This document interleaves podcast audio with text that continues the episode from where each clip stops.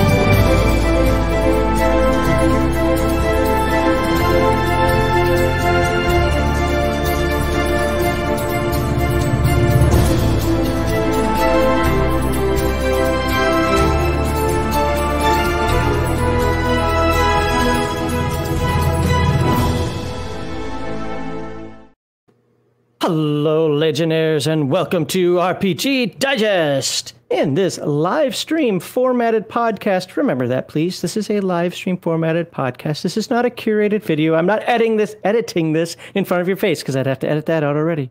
We discuss tabletop role playing games and comment on the RPG hobby as a whole. Notice I don't even say TTRPG because screw video games. We came first. I Yeah. am. I am John Maxley Schlo, your favorite, most cherished curmudgeon, critic, and judge. Today, for the execution side, will be Heathen Dog. How are you today, sir?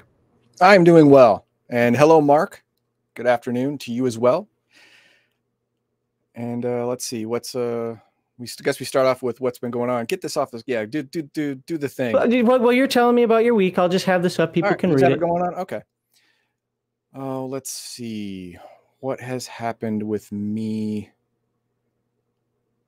I There can has say what's not happening. What's not happening is I can't tell if Odysee's working or not. Let me see. Uh, I actually have that tab open, and it is. Oh, is it? Okay. Yes. Are there, okay. Uh, it- I don't like that it says Chill Stream Friday, but I didn't do RPG Digest because I wasn't sure if uh, if that would if that was a one time use name uh, when I did the thing on Friday. But if I see comments there, I will. If you see comments there, let me know. I will try, but I only have the I know one monitor here. it's fine. I, I just hope I'm in the right window. I don't know where I am. I'm at home. There's been some talk about RP Gate, I see that. and uh, okay, well, this is the most boring stream ever. All right, so, so far, so good, right? Yay! Yeah. Uh, so, um, I, I guess if you had nothing interesting happen this week, what did I have have happen interesting? Oh, uh, for the first time, I kind of told my job, okay, look, this is this is we're done. We're we're not having this anymore. And uh, I don't know if they listened or not. I think they just gave me lip service. But uh, Done how? um, I got kicked out of my third office. Your third office. You got Yeah. kicked out of three offices? Yeah, they're like, uh, you know, some some douchebag major. Yeah, I said that. I hope you're fucking listening too. Some douchebag major with a, with a power trip who's from the reserve guard came in, and uh, he's like, I want to sit here. I'm like, I was told I'm staying here, and I've already moved enough times. I don't feel like moving again. She's like, well, I'm gonna go talk to the colonel. Comes back down. You're out.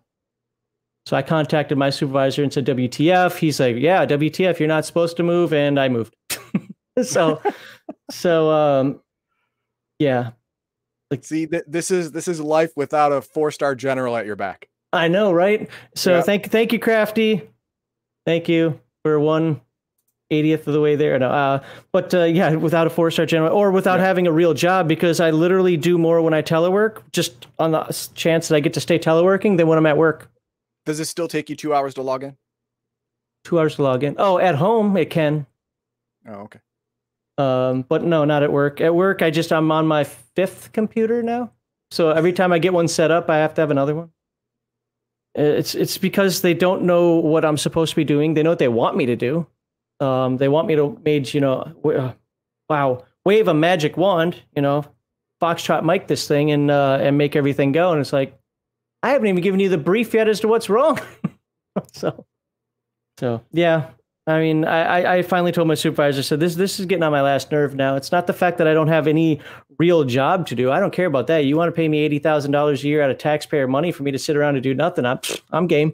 Uh, all I had to do was get a shot. Sure, okay. Uh, but uh, uh, I would like to do something productive and stop being treated like uh, you know I, I belong in a closet. So he's like, yeah, actually, I agree. I said, I'm going home. He's like, bye. Sweet. If I'd known it's that easy all along, I'd say that every day. nice. So I mean, that's I mean, it's not really exciting, but that's like the only thing. Uh, uh, people are chewing me out over the fact that I've been mentioning recently that I'm writing two books instead of one. Yeah, the second one's easier. Hmm? Two books? Yeah, I told you I got my side project game plus my own game. I've kind of stopped writing my own game and just been working on the side project game because I can whip out pages of that. So, um, yeah, that it's just easier. Plus, didn't I describe? Didn't I say last week why I'm doing that? Why I'm doing two? Oh, uh, maybe I said it on the Friday night stream. Uh, essentially, it's like this: if I want my game to sell, my actual real like what I'm putting together from soup to nuts, you know, bottom up, I have to have a, a name. I have to have some sort of name recognition.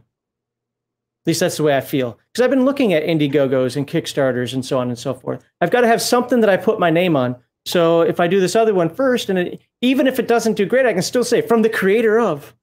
Yeah, okay, that's enough. over. That's oversimplifying, but uh, but no, I, I, I had another wild hair. Basically, is what it was, and it's working better than I thought. I figured I'd write some notes and be like, okay, yeah, that didn't work. Bad idea. Let's go back to what I was doing, but it's working. And it's like, oh, this is kind of scary. So, and I think it'd be more approachable for brand new people. Like, I have never played a game before. I've heard about you nerds playing this stuff. You're like, you should try mine. So your idea on this on this side game is the same as uh, you you really want to go out with the head cheerleader, but you uh, you have to hit on her best friend first to get her interested? That would be more my game. Uh, I, no, no. For for the for the side project game, it's more like I uh, I don't like I, I don't I want to pretend like I don't like what those nerds over there are doing, but I want to know what they're doing. So let me nerd in my own way. But it's close enough that when they start talking, you can say, "Oh yeah, yeah." It's like that. It's like the person, the, the peanut gallery person who's always got a comment about something that's not actually in the circle. That's my game, or that's my side game. okay. Oh, I got the name for it now. Peanut Gallery Gaming. Peanut Gallery Gaming. Uh, so uh, yeah, yeah. Other than that, I can't Dirty think of any girl tactics. Hey, though, Noro, hmm. th- those are tried and true. All right, all right. You, if if you want the hot girl to notice you, you have to you have to hit on the the like number three in the group and then and then she's like, "Well, why? is that girl better than me?" Yeah, why are you not hitting on me? Exactly. I mean, I'm gonna I'm gonna then, reject you, but why are you not? Yeah, no, no, no, no. And then she'll she'll end up coming to you, and it's all win. The one other thing I've been working on that's been taking up some time, more time than I kind of wished it would, is uh, Game Master Gatekeepers. So uh, between me, Heathen Dog, and a whole bunch of other channels out there. We're going to have an every other Tuesday, Wednesday stream. So one week it'll be on Tuesday, next week it'll be on Wednesday, next week it'll be on Tuesday again, then Wednesday, then Tuesday, then Wednesday. You get the idea? Yeah. Guess guess what happens on a Wednesday week? What it is next week? What's that? It's Tuesday. Son of a bitch. um, and that was that was the best way we could get the most people in.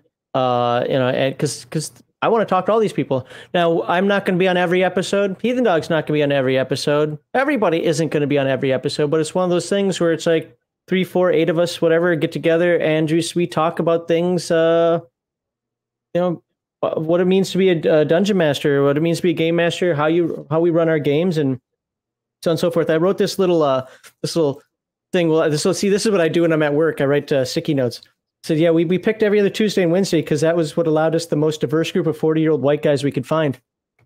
There you go. Game Master Gatekeepers. and that that is not on purpose because you know throw throw up the throw up the RP gate thing again. Uh here. Okay. Number three. Organic diversity from natural inclusion. We have not had any brown, game masters approach us, say, "Hey, I'd like to be on your show," we'd say yes. We would say yes, but it hasn't happened. Yeah. Are we are we going to go look for our diversity quota? No, no. man. That's that's bitch talk. To be fair, I, I didn't even look for the people who came on our show. No, I did reach out to a couple of them, but it, yeah. let's be honest, our first guest, uh, Grim, came to us. That's true. And I was scared. you, can't, you can't let that go, can you? well, no, I think it's funny. I was scared. Like, oh, I- Indigo, uh, the first episode has the first and second episode has happened. It no, just, no, no, no, no, no. And I wanted to say that to you while you were streaming last night. Those weren't uh, gay, uh, Game Master Gatekeepers. Those were just test streams for me on a Friday. Okay, well, you did throw up the graphic, so there you go. After oh you my were god, on. someone someone just said morning. I'm just gonna say it's salami because that is one single word. Can I What, are have? you Welsh? The hell? No, wait, no. There's there's too many vowels. You can't be Welsh. Can I have a sip of Adam's Coke? So uh, I, I don't. I don't. I don't know. I don't know who Adam is. So Don't even try it. I'm not. I'm Nope. not. Nope. I'm just gonna call you Adam's Coke. it's Adam's It's Coke. a joke. no, It's that's, a joke on people who can I read. still wanted to read it. Trying to figure out what that was. That's funny. Uh, and okay, so Indigo Dragon, yes, I do see your chats on Odysee. Okay, that's cool. Um, I have to actually physically look at it though. So yeah, first, so the, the the first Gatekeeper show actually hasn't happened yet. It'll be not this upcoming week. It'll be next week Tuesday, and uh, I picked the topic because it's going to be on the Legion of Myth channel, and it's going to be about session zeros because I think that's a good way to get started with the whole series. What do you think? Have a good. session zero for what it's about. Um, Sure. the second one is tentatively scheduled to be on Bruce Lombardo's channel the week after. Um, we're still working out the details on that one because uh, he might have some job issues that get in the way, and we're hoping it's going to be with him and uh, GM's. Uh, uh, oh my God, GM's Alcove. God, GM Fritz. Uh, uh, talking about miniatures and, and whoever else. Obviously, whoever else is going to be there. And if one of them can't show up, well, we'll figure that out. After that, we've got a bunch of uh, topic ideas that have been posted that I've got to kind of just lay out. But what I don't want to do is I don't want to be the showrunner of it because then somebody's going to get angry and it's going to be my fault. I don't want that. I just you know just want to get the ball rolling because I was getting pinged on this every week, and then Spread from the there, blame around. You know. yeah, right. Yeah. It's your fault. Like it's to be fair, I can't be there the second week, so I won't be there for the miniatures one, which which kind of annoys me because I really wanted to be there because I haven't had a chance to talk to GM's Alcove yet. I'm like, damn it.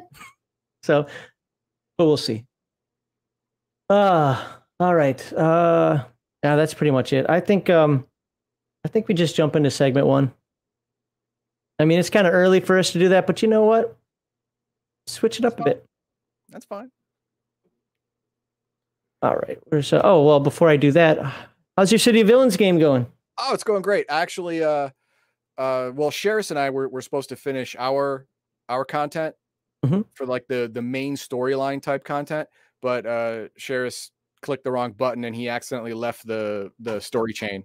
So I finished my character's uh, content, main storyline content, and then now now now we're finishing uh, Garthon's and and Mar Hawkman's. But uh, we're, we're getting up there. When, when we get to level fifty, we're actually that, that that's when we have to decide are we going to keep playing or are we going to move on to another game now if if you want to see us keep playing uh city of villains maybe maybe you want to see city of heroes you know we uh if if people want us to keep playing we will keep playing and What about uh, City of Deadbeats? city of deadbeats i don't think they have that you know that uh, you know what maybe there is a stained wife beater in the character creation i don't know I I haven't checked, but eh, whatever. But uh, if you want us to play another game, at the end we'll put out a poll. You know, keep keep playing COX. You know, villains or heroes, whatever. Or Is that, is that like Womxn or Latinx? Did you just wokeify City of? No, X is a is a variable. Hmm. It's a you know common common variable, and uh, if I've actually spoken to uh, Latin people, if because that's what they call them. I, I call them you know Mexicans, Guatemalans, El Salvadorian, stuff like that. And when, whenever whenever someone says Latinx, they want to punch them in the face. Yeah, that everyone I've talked to as well. But Yeah. a lot of them haven't even heard of it. They're like, "What are you talking about?" you- what, what is that nonsense? That's not a real word. Yep. No, no, no. It's a it's a it's a, it's a white person early 20s woke word. Oh, then fuck off and die. Okay. Yeah. All right. White, white savior complex. Yeah, exactly. What it's a white savior word. So there it is. So yeah, we'll, All we'll do that. All right. Well, um, I watched. I I was working on stuff last night, like my computer. so I didn't. I didn't do a lot of chatting, but uh, uh, yeah, I mean, I, I, watched you guys play yesterday, and uh, I have a same question for you that I had a couple of weeks ago.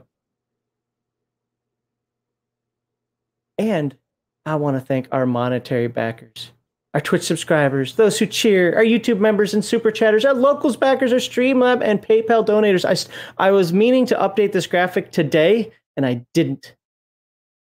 Update because uh, to add the Odyssey stuff on here, and because oh, okay. Odysee has its own Bitcoin. Really? Or or crypto? Shouldn't say Bitcoin. It's crypto. You know, it's Fair like Cle- Kleenex and facial tissues. um, but uh, yeah, I want to thank all the people. Like I said, uh, we already had our first donation of today, getting us close to that grift money. Oh, I have a second grift for us that's going to make you love the first one more. I, I don't think that's fun.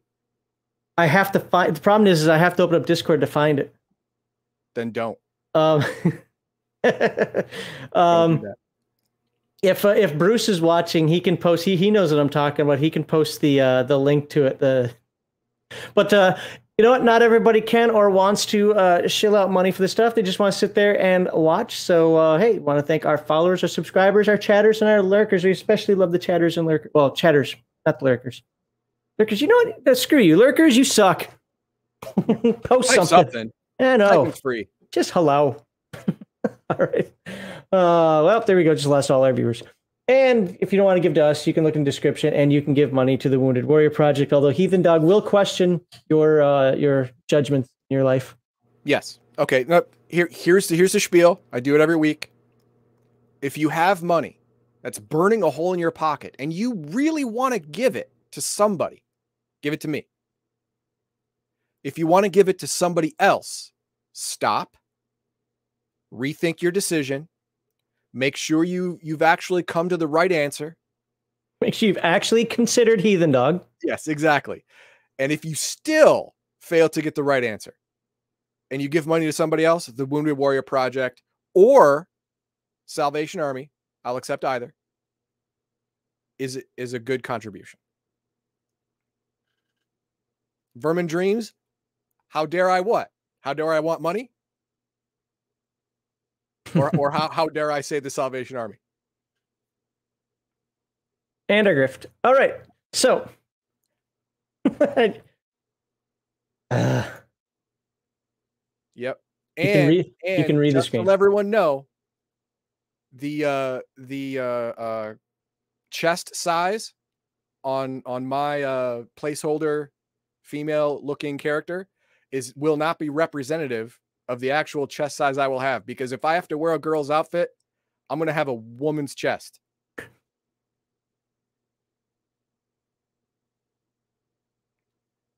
No, I'm not going to open up Discord. I was thinking about showing the other one, but uh Oh, oh, Ver- Vermin Dream says he enjoys his lurking. Well, guess what? You're a happier, you're happier person now because you've chatted. Baldar says stuff heavy. yes, I have to stuff heavy but uh, you know, I, I I married a good woman, so I can I can use some of her bras, and they they they can be stuffed. You don't wear a bra underneath a cheerleader outfit. I have to to hold the. I don't want to. I don't want. Hey, I have to keep you gotta wear place. that. You have to wear that thing right. No, I have to keep them in place. I don't have nature helping me. no, this nightmare is coming. I don't want to have oblong or you know like one on top of the other. I don't. I don't need that. oh, I'm gonna wear it with my uh with my uh, uh after dark costume. Oh, dude. with the with the fake mullet and the and the uh, headband. Yeah, I'm doing that. Oh hell yeah! I can see your even that little tiny window. I can see your face already. You're enjoying this immensely. No, I, I'm no, questioning life decisions now. This has gone wrong. uh, all right. Okay, for segment one today, we are going to continue our series on Battle Lords of the 23rd Century. And I have a disclaimer to make. Uh-oh. I didn't open the book a single time. Okay. When I was then... supposed to open the book a single time, I got sidetracked. And that's okay. We... That's all right. The one the one problem I want them to address, the one problem that I want this book to be better than 6th edition is armor. That's okay. the one thing the the one thing I want to be better. I want it to be easier to either repair, easier to replace without having to go through all kinds of character creation level crap. That would be great. The question from me to you then is do you have a reference point with 6th edition? I have a refer- I have a reference with 4th, but uh, from what I've asked people who've played 4th and 6th, they they say it's it's not much better. Yeah, yeah, that's my understanding as well. That's right. We played Yeah. 4th even though I own Yeah. 6th. Um So first thing we'll show is the errata. Let's see what we got. Errata for equipment. Um There's armor. Yeah. It, oh, that's uh, that's just combat. Okay, so for armor, so there are going to be a few erratas, even though erratas already a plural. Oh my god, there's going to be a bunch. A lot. Equipment and cybernetics. This goes back to the editor again. Yep. I mean, you- know, you, every book has a few. I get that, but we've had two in a row. Combat and armor is like ages. Um, weapons, pulse weapons. All right, but just to give you an idea, if you do get the book, you're, this this errata download's free. There's no no harm in it. Just go grab it from the website. It's free. No big deal. All right, I'm gonna actually stop sharing because I want to do this a different way. I want to do it like this.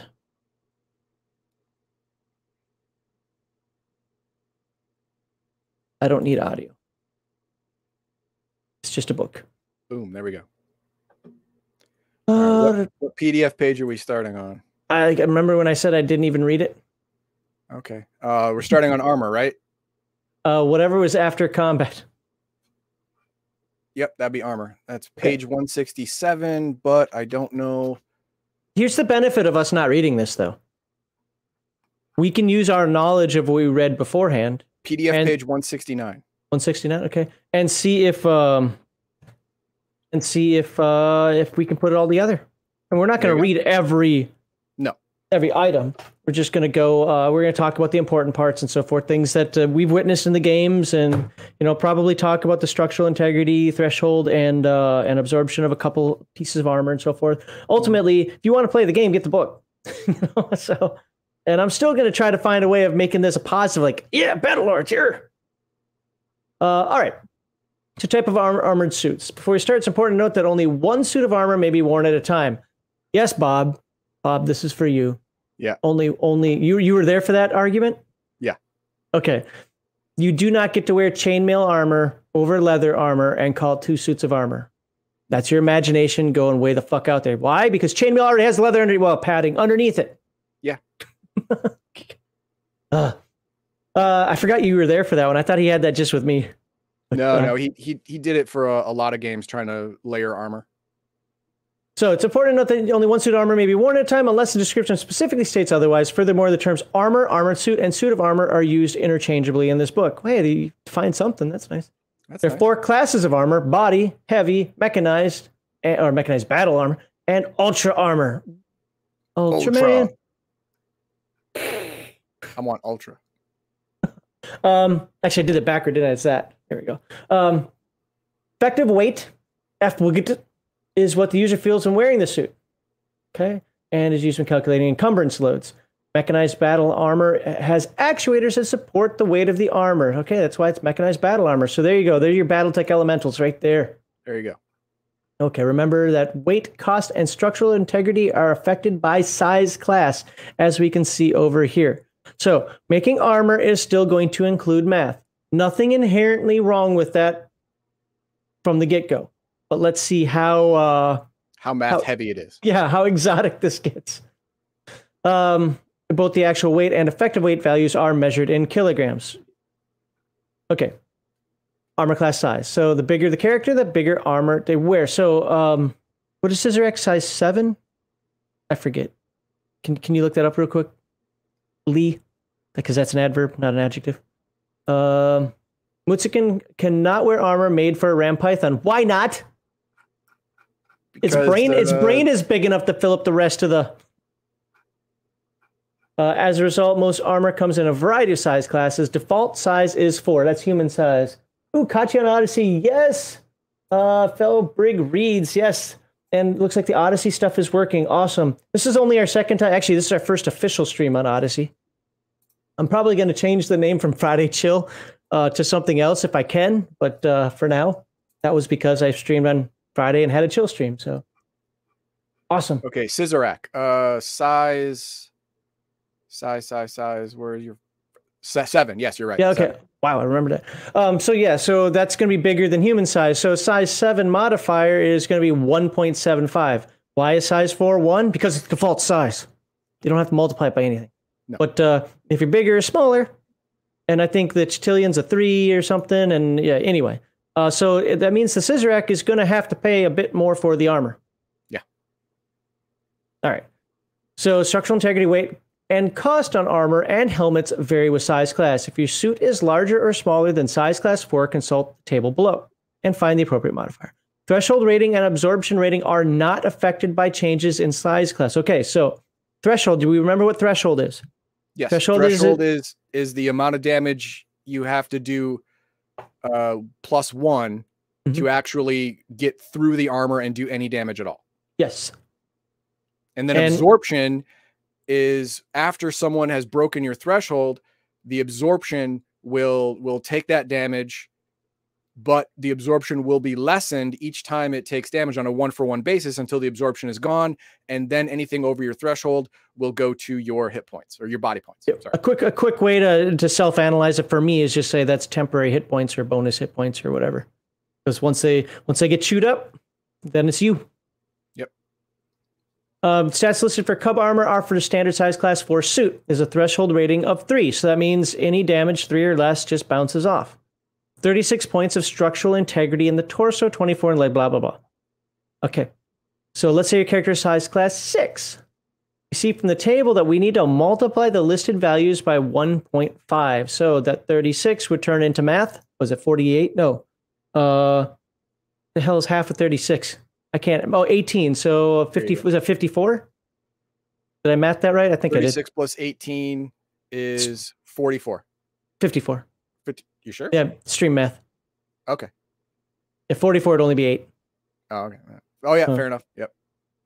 So again, stream math, we're both well aware of it. I, yeah. I used to laugh at people about that. Like, how can you not do that? Because when I'm watching a video, it's like right in my head. But anytime you stream yeah, anytime you start streaming, yeah, you can't do it. It's it's a it's a normal phenomenon. It happens to everybody. Oh, well, if we would just read a little further, so our new SI value, so our new structural integrity value is 54. And the and it talks about the legs. But here, and the cost becomes 4,650 credits. Everything is increased by that multiplier. I well, want except for the absorption and the uh, threshold. Well, uh, oh, you're right. That's right. Absorption yeah. isn't. Now, the, the structural integrity, I understand why that increases because there's literally more armor. Yeah, you're right? making more. Yeah, you there, there's it's it's it's bigger. It's got more surface area. It may not offer more protection, but it's more of it, so it's harder to actually break completely. Mm-hmm. Armor suits with mechanized speed have their own run score. These suits are assumed to have a jump score equal to half the run score. Round down. Uh, suits with AGL or AGL multipliers. So the suit has an agility modifier, such as 100, 150. It replaces the character's agility. Wow, you can wear ninja suits. Or it has a multiplier. Either has a base agility or an agility multiplier. Okay, yeah. What's this multiplier? I, I don't remember this. So, so for example, if a character had an agility score of 85 and donned a suit of armor with a times two agility modifier, their new agility stat would be 85 times 2. Oh, or, so it doesn't actually multiply the percentage. It's really? an initiative modifier and dodge score. Multiply the character's initiative modifier and dodge score by the agility multiplier, and agility multiplier times 2 also gives two additional actions. But of course, there's what maximum of eight. eight? Yeah. Agility multiplier times 3 gives four additional actions. In addition, any agility skill agility check or skill check with a skill who's linked to agility has the difficulty lowered by a number of levels equal to the multiplier minus one. The example is so much better. Okay. Uh, t- an uh, times two multiplier would double the character's initial modifier and dodge score. In the case of a non-Fott character, which Fotts don't exist in my world because we we killed them rightfully so. Uh, character agility 85, their initial modifier would increase from 8 to 16, and their dodge would increase from 21 to 42 while wearing the armor. If the same character needs to make an agility check at a challenge at a challenging penalty of minus 80, the penalty will be shifted one level because it's times two, minus one is one, easier, making it only difficult. So if you remember, it was our second or third. I think it was our Yeah. third episode. We talked about the difficulty Yes. modifiers. Yes, it's uh what uh, easy is zero, uh, normal is 20, difficult is 40, challenging is 80, and impossible. Oh my god, what are you doing is is Yeah, uh, something like that. it's in the book. yeah, it's minus 120 or something like that. But if you add a times two multiplier, you you shift it one difficulty penalty better for you. So difficult becomes normal. This challenging would become difficult. So that that's actually very strong. I would I would pay some good money for an armor like that.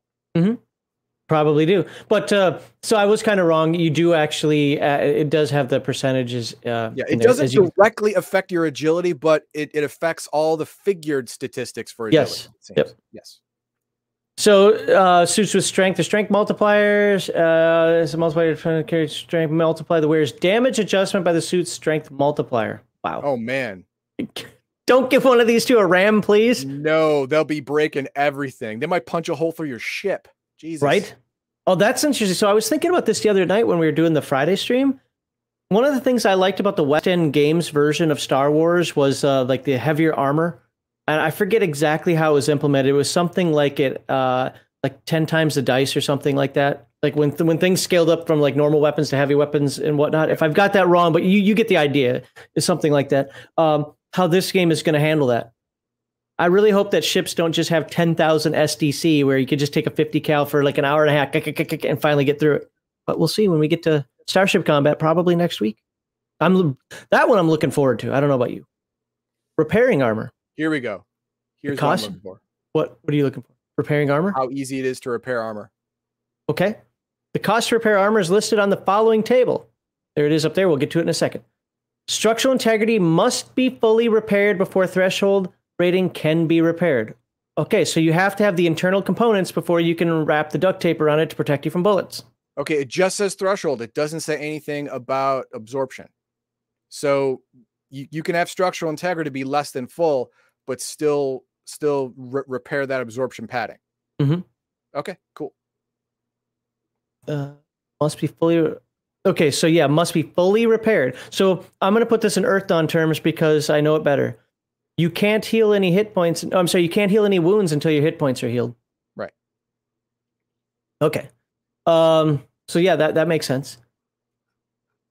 Game ga- game mechanically speaking, it makes sense. Okay, so the armor key. So we're gonna start looking at the armors, and it's gonna have all these stats. You get ECRs, damage adjustment. Well, we'll probably have to come back to this once or twice. Well, we're not gonna. all, all you really have to know is that depending on what kind of armor you have, you're you're going to have more or less uh, bon- uh, bonuses added to your character. If you have full suit of environmental armor, well, you're going to have uh, re- resistance against radiation. You're going to have resistance against chemical, electricity, all that stuff because you're a full suit of fully contained with your own atmosphere. You don't need to breathe any outside air that's unfiltered, or you have you know canisters of air inside your suit. So it's it's going to give you bonuses or make you just full on immune in in some cases to uh to some to many external problems like radiation or gas. Like if you have if you have a a fully contained its own oxygen suit of armor, you don't even have to roll for for for uh airborne chemical crap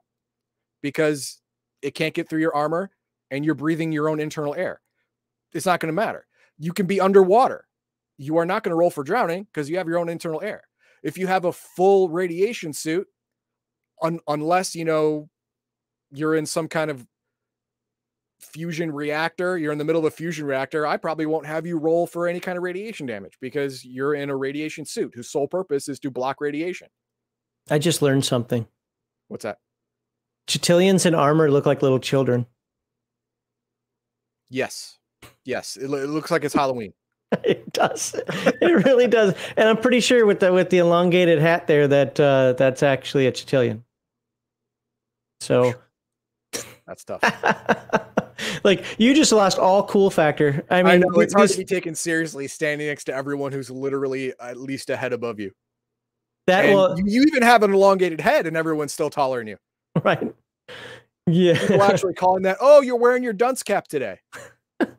That's great.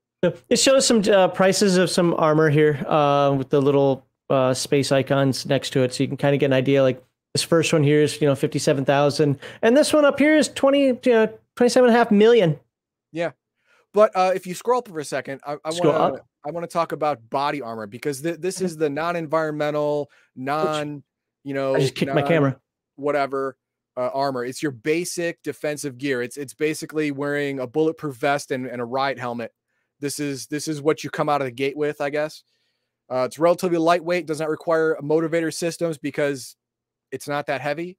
As a result, this type of armor can be can be immobilized by scramblers, cannot be immobilized by scramblers because it doesn't have any electronic move, movement or actuators, or electrical discharges since it is the wearer's muscles that do all the work.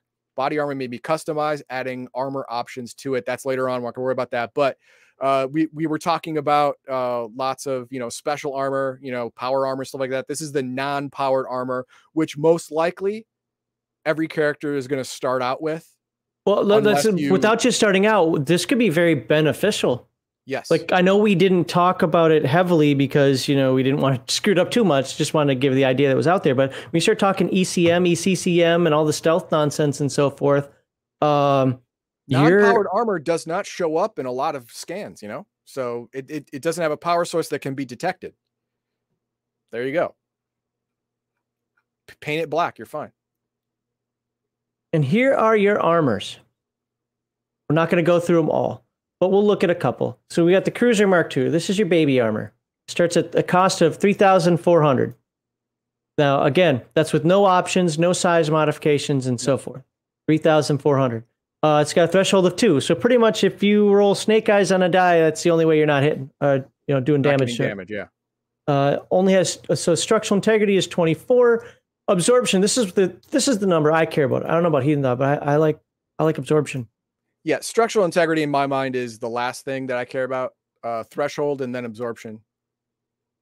Yeah, this- is my, is my jam. Yeah, oh, you, uh, yeah, you're right. Threshold first. Um, but this is what's going to protect my person from being, you know, exploded. A cub armor. So this is why cub armor is pretty. Look at that. It's got a 27 in the torso. Yeah, it's pretty good. Not not a bad price. Then again, this one's pretty good in the torso as well for its price. But uh, yeah, so you can see here, just going down. These are the. I I don't remember. I God, I wish I remembered fourth slash sixth edition better. Um, this right here does not look difficult to me. No. And I don't remember this this part being difficult. The part that was difficult for me was when your armor when you had to repair it or buy new armor, you just literally had I, don't know how many times I've said this now, but you literally had your armor sheet photocopied and said, "How much does it cost to buy this again?" Because I don't want to go through all the mess of not uh, of not getting the exact same thing. Well, if if they don't allow you to mix and match, then this is going to be easy. You know, you either get new armor or you get your armor repaired, and this is what it turns into. That'd be great. So your two I can do that. threshold, two threshold armor. Uh, the only one in there. Let's uh, see. Yep, the only one that's two is cruiser. Uh, An improved version of the original cruiser armor. Wow, that's improved. Guess the first one only had a one. Yeah. Uh, it- it actually, actually, if, if you look at the chart, uh, cruiser armor, in my opinion, is better than combat armor. Combat one. The reason being, look look at the absorptions. Yeah, the only thing that you, the, the only caveat to that, I agree with you. I agree with you 100%. Only caveat to that is when you look at the structural integrity of it actually falling apart, repairing versus buying new armor.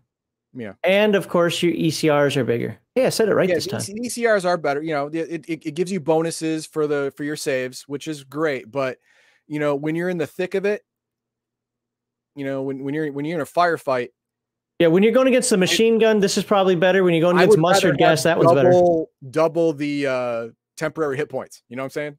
Because Oh. that, that threshold is only up by one. That's basically crap. right. So I'd rather have double the the temporary hit points for what? Five for fourteen hundred more bucks. I I like it. Space bucks. Bucks Space equivalents. Bucks equivalents. Got to use the terms of the game. Ducats. Um, So as you can see now, when you get to the three threshold area, you got a few different choices. The Cub armor was designed by Bear Armor Systems uh, for short-term combat exposure. Okay. So it's a little bit of fluff here. That's really all this is. Is fluff necessary? No. But if you're gonna do fluff, this is how you do it. You don't mix it in with your freaking rules.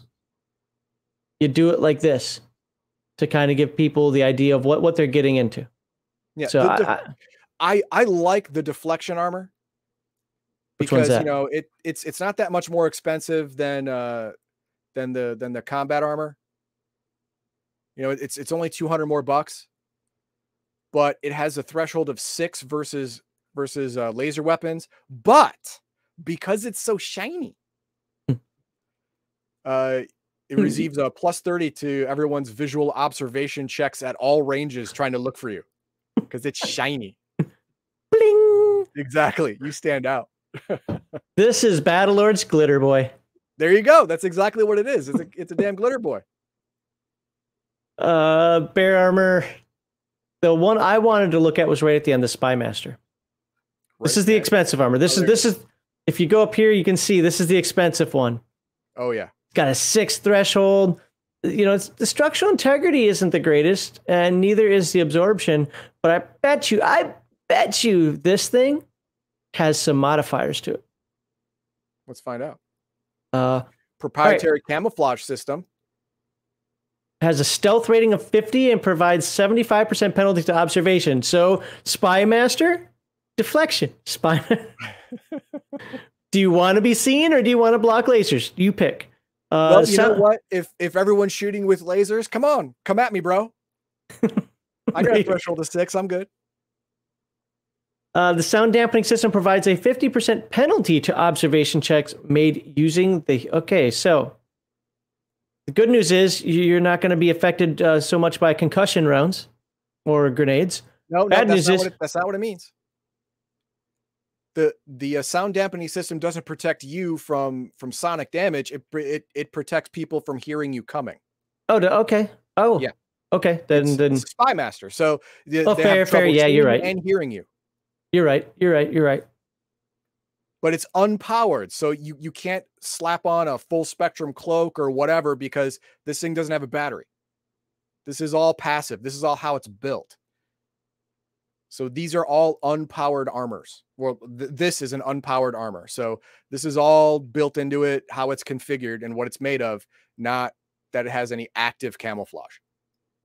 And this quote represents Battlelords at its finest. We even wash the previous owner out of it for you, cash only. Okay. All right, let's look at some heavy armor. Same basic thing. Now we notice that our thresholds are getting higher, though. Yeah, minimum seven now. And uh, now, if you notice, as the people are wearing, is this an Orion wearing something stupid? Um, AKM Streetwise. Okay, probably. But as you can see, they're looking a little heftier, a little beefier, huh? And they're also costing a bit more. Wow. A lot more. Oh my god. Well, That's what you get when you have. a- I mean, look at that threshold. Of seven. Imagine you're rolling three d four damage. What is three d four damage uh, uh, average? Two and a on half, two and a half, average? two and a half is seven and a half. So average roll, you're busting through with one point. Yeah. Wait, wait. Do do they round up in this game or round down? Well, but that two and a half, two and a half, two and a half is just how you figure out the average of the three but, dice. uh, So you know, two, so it- three- It could be seven or eight. So it's either Oh, okay. zero or one. Yeah, That's how well- much damage you're doing on average to the person wearing this armor if you're rolling 3d4. Yeah. And with uh with 48 absorption in the torso, eh, you can take that. now, to be fair, if you it. roll in, you know, three d ten or something, you know, or one d six times ten or whatever. I don't know what the weapons are, right now, but yeah, that, that find but uh, yeah, so just just know that you're getting now. now You talk down here, fifteen. 50 is this a tarsh right here Uh, it says uh centaur ultra armor okay so that's ultra armor Yeah. so we're not we're not at ultra armor yet so is there a tar is there tarsh uh kodiak kodiak nope okay Light assault. and Tarsh. There it is. Uh, I'm just- uh system capable of supporting 100 kilograms of weight. That's great. Oh no, it th- that is the highest Uh, the the uh, Tarsh armor is the highest without being mechanized battle armor. Right, but but I wanted to see a picture of it. That's uh this is centaur armor, so heavy, heavy. That's fine. Um, but I mean now we're talking a structural integrity of 192. Now remember, there are weapons designed to bypass all of these. Yes, So- yes. There, there are weapons that, that are designed to wreck armor. It bypasses uh, threshold and bypasses uh, uh, Absorption. absorption. because it doesn't do damage to you. It only does damage to the structural integrity of what it's shooting. and we'll get to that in a few minutes. I, I think we'll, we'll we'll just kind of speed through the armor a little bit more here, um, because I think we talked about. You get the idea, but we did the rules last week. We're just kind of showing you some of the equipment now. Uh, it's funny is this doesn't look any heavier than the the, the big armor. Well, I, I suppose it's the the concentration, density, and the materials used. Could be. Wow, two hundred. Two hundred Exo sheath. Okay, is exo sheath on? Four hundred torso structural integrity. Eighteen hundred absorption. Holy ball sack! It's not on here. But this uh, Wow. Lance Ultra Armor is 48k. That's this mecha thing up here. Yeah. But that's Ultra Armor. Yeah. Right there. No. Yeah, look, Times that's five strength enhancement. wow. Base base one hundred fifty agility. That's max agility. It- This is damage adjustment, right? Yeah, yeah. Times five. to- So so a uh, a ram python has a times two, right? Yeah.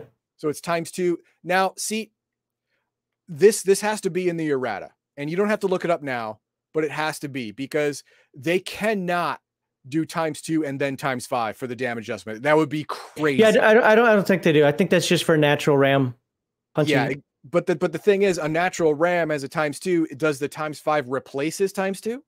Yes. I hope so. Yeah, yeah, yeah. No, yeah. I mean that that would just well, okay. I'm gonna I'm gonna make game master house rule. Yes, if you're wearing the armor, you're especially if you're not already stronger than the armor, the armor is gonna win. Okay, I can see that. Concealable armor, infiltrator. So now we get some specialty armors here, and as you can see, start uh, adding in what's EFF weight again? Um, effect. Oh, effective weight. So these are armors that actually weigh either a little less or a little more than they should through encumbrance. Yeah. Oh, actually, these are all the same. it- it- These are the same. it- the, the the the effective weight and actual weight are all the same on this one. What about in the other up here. Like, yeah, big difference up here. Like Hercules armor, effective weight is only 24, but its actual weight is 83. Don't carry Right. it. But look at these other ones. Effective weight zero.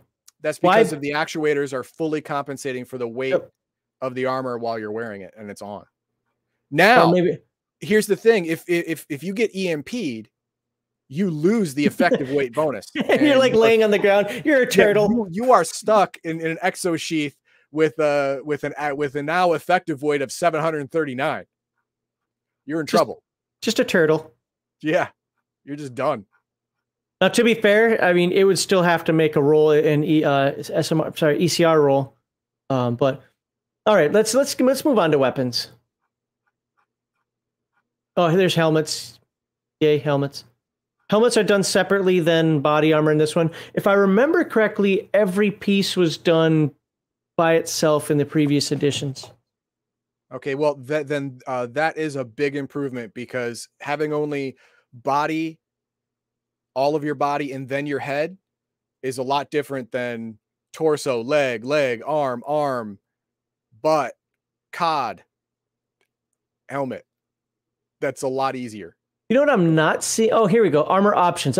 well, there we go. What a segue. I was going to say what I'm not seeing here. All the things you bought for your armor. So I was thinking for maybe they just had it included. and You bought armor type. No, here we go. Armor options, and this is what's going to spend all your money. uh, armor options are devices that are added to an armor suit to enhance the survivability or lethality of the soldier. Mhm. So, um, when purchasing armor options, you must record the location of each option in the armor diagram on your character sheet. Why? Because if you lose the structural integrity, guess what? You'll lose the stuff inside. Yep. So, uh, yeah, you have to make sure you have enough slots for it. So we'll find out what slots and space are. It says uh, armor options are measured in A spaces. which is short for armor spaces. Each A space takes up one slot in the armor. See page 182. Okay. So, oh, so these are the options. Got it. So if I wanted a bite helm, because why not? It sounds awesome. That means I get to bite people, right? Where's the A space? I'm not seeing A space. Do you see A space? It says armor alloc armor option allocation. Uh, it's they have SC one, SC two, SC three up to SC ten. Um, roll this die to determine which armor option space maybe. Oh, that that's when destroyed.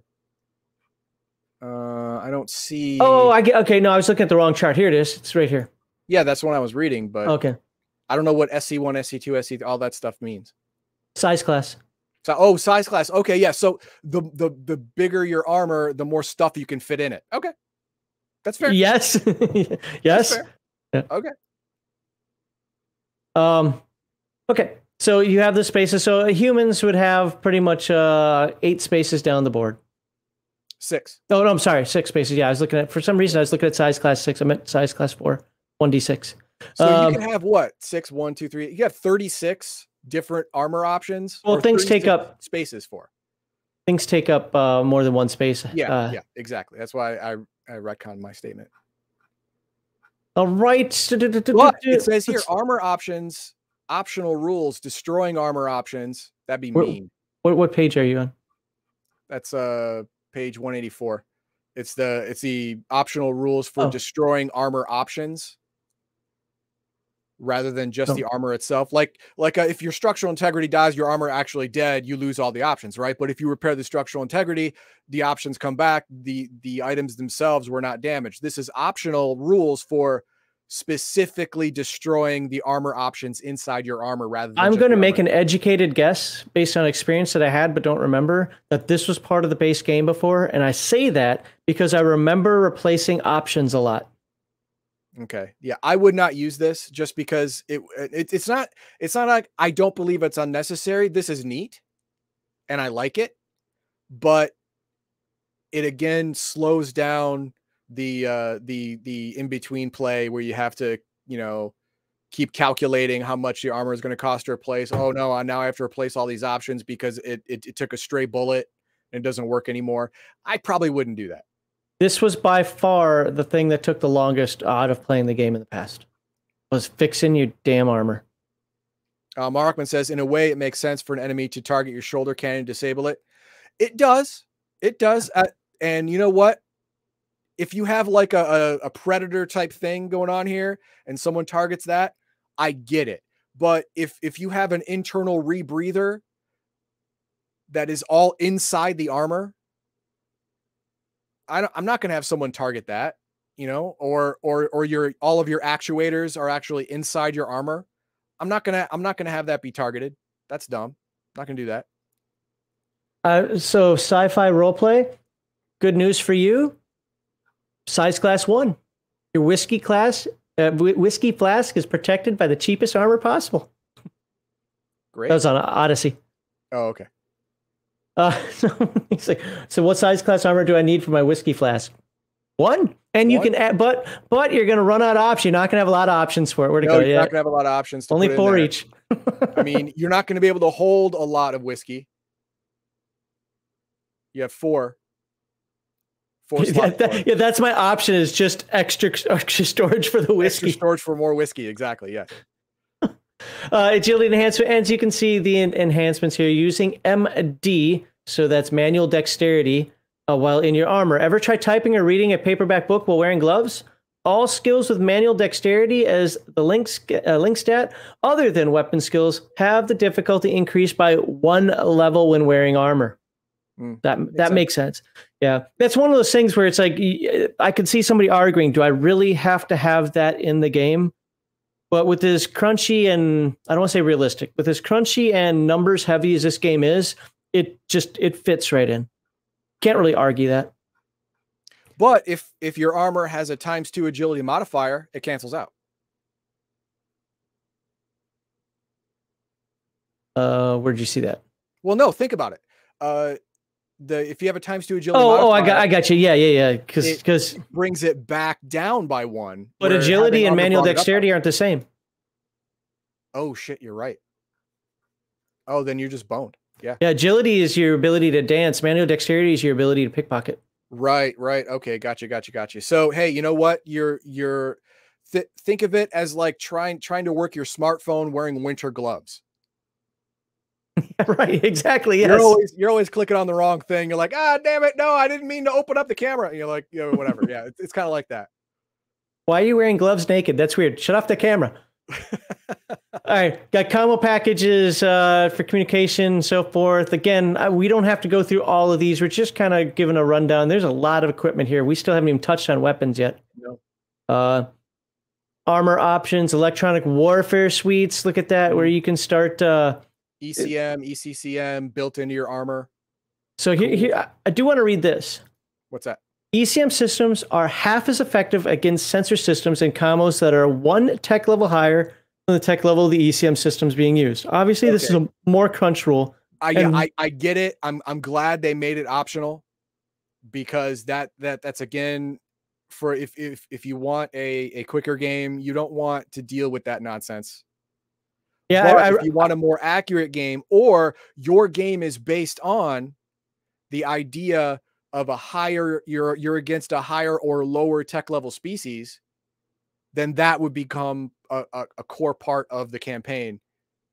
You know, the the whole te- tech level of your enemy would be a core part of the campaign, and then that would become useful, in my opinion. I'm not gonna lie. I thought that was gonna say something else than what that rule was. like, uh, like, oh yeah, I want to read this because it proves a point. Oh no, it says something totally different. Now, flux shields. This is something we need to go over. What what page do you on? Oh, uh, one uh, ninety two in the book, one ninety four PDF. The flux- book. Okay, got it. The Flux Shield generator is the most powerful protective device available in the 23rd century. A Flux Shield surrounds the wearer a few millimeters above the surface of the armor.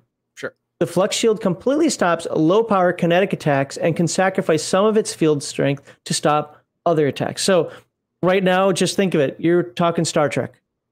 Okay.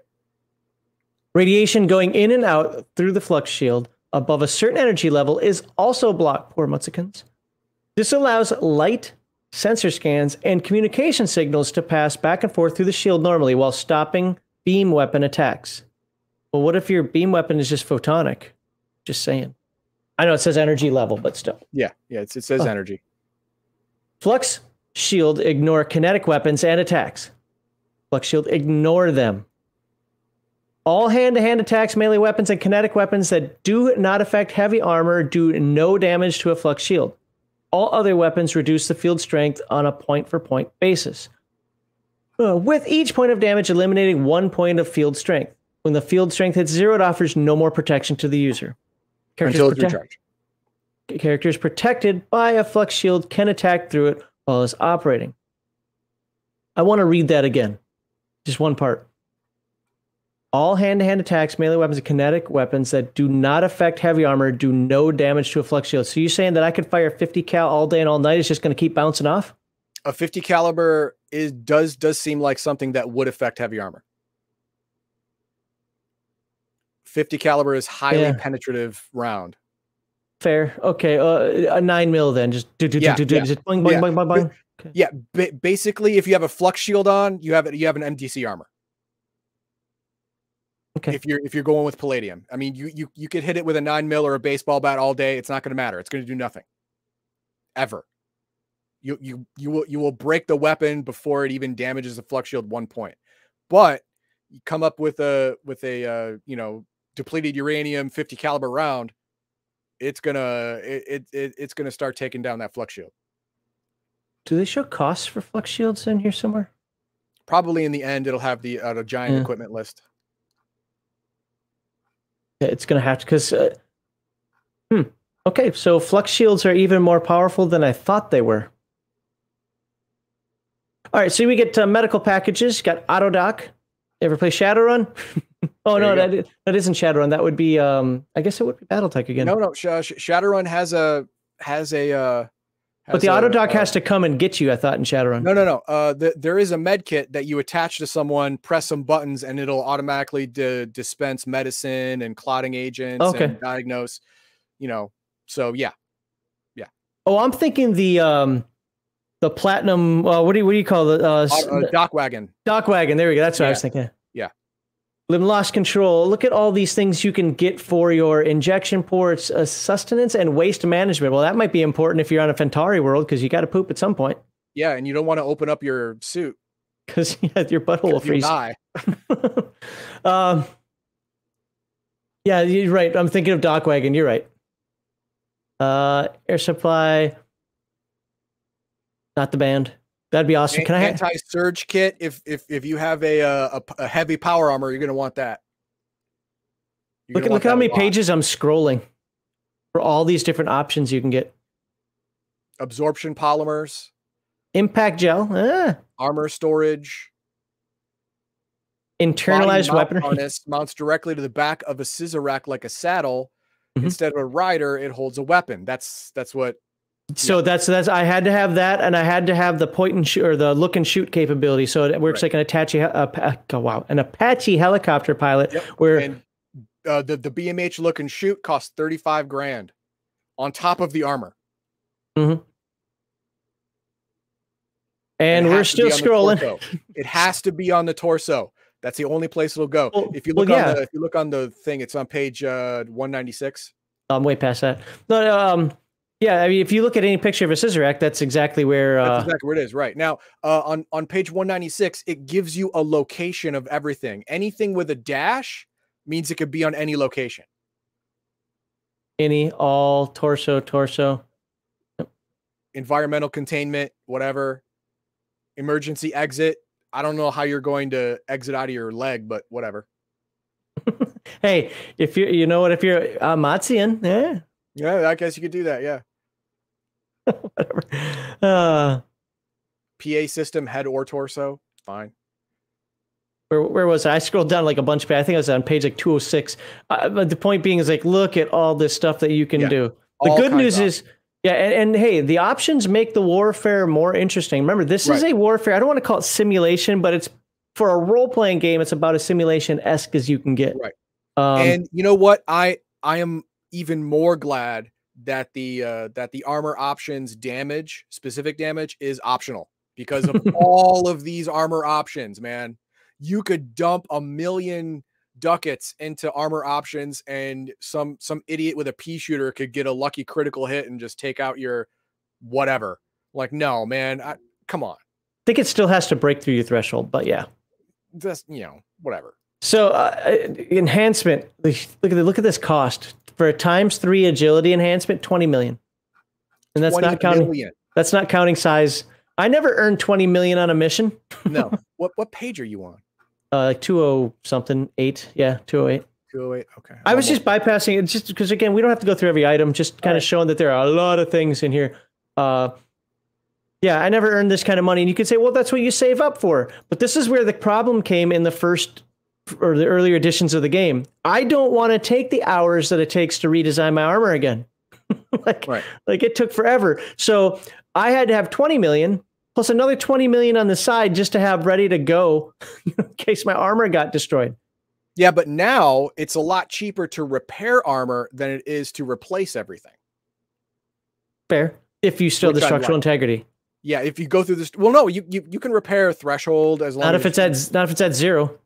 Well, well, no, no. You, you can repair threshold if it's at zero, but the structural integrity has to be brought up to max first.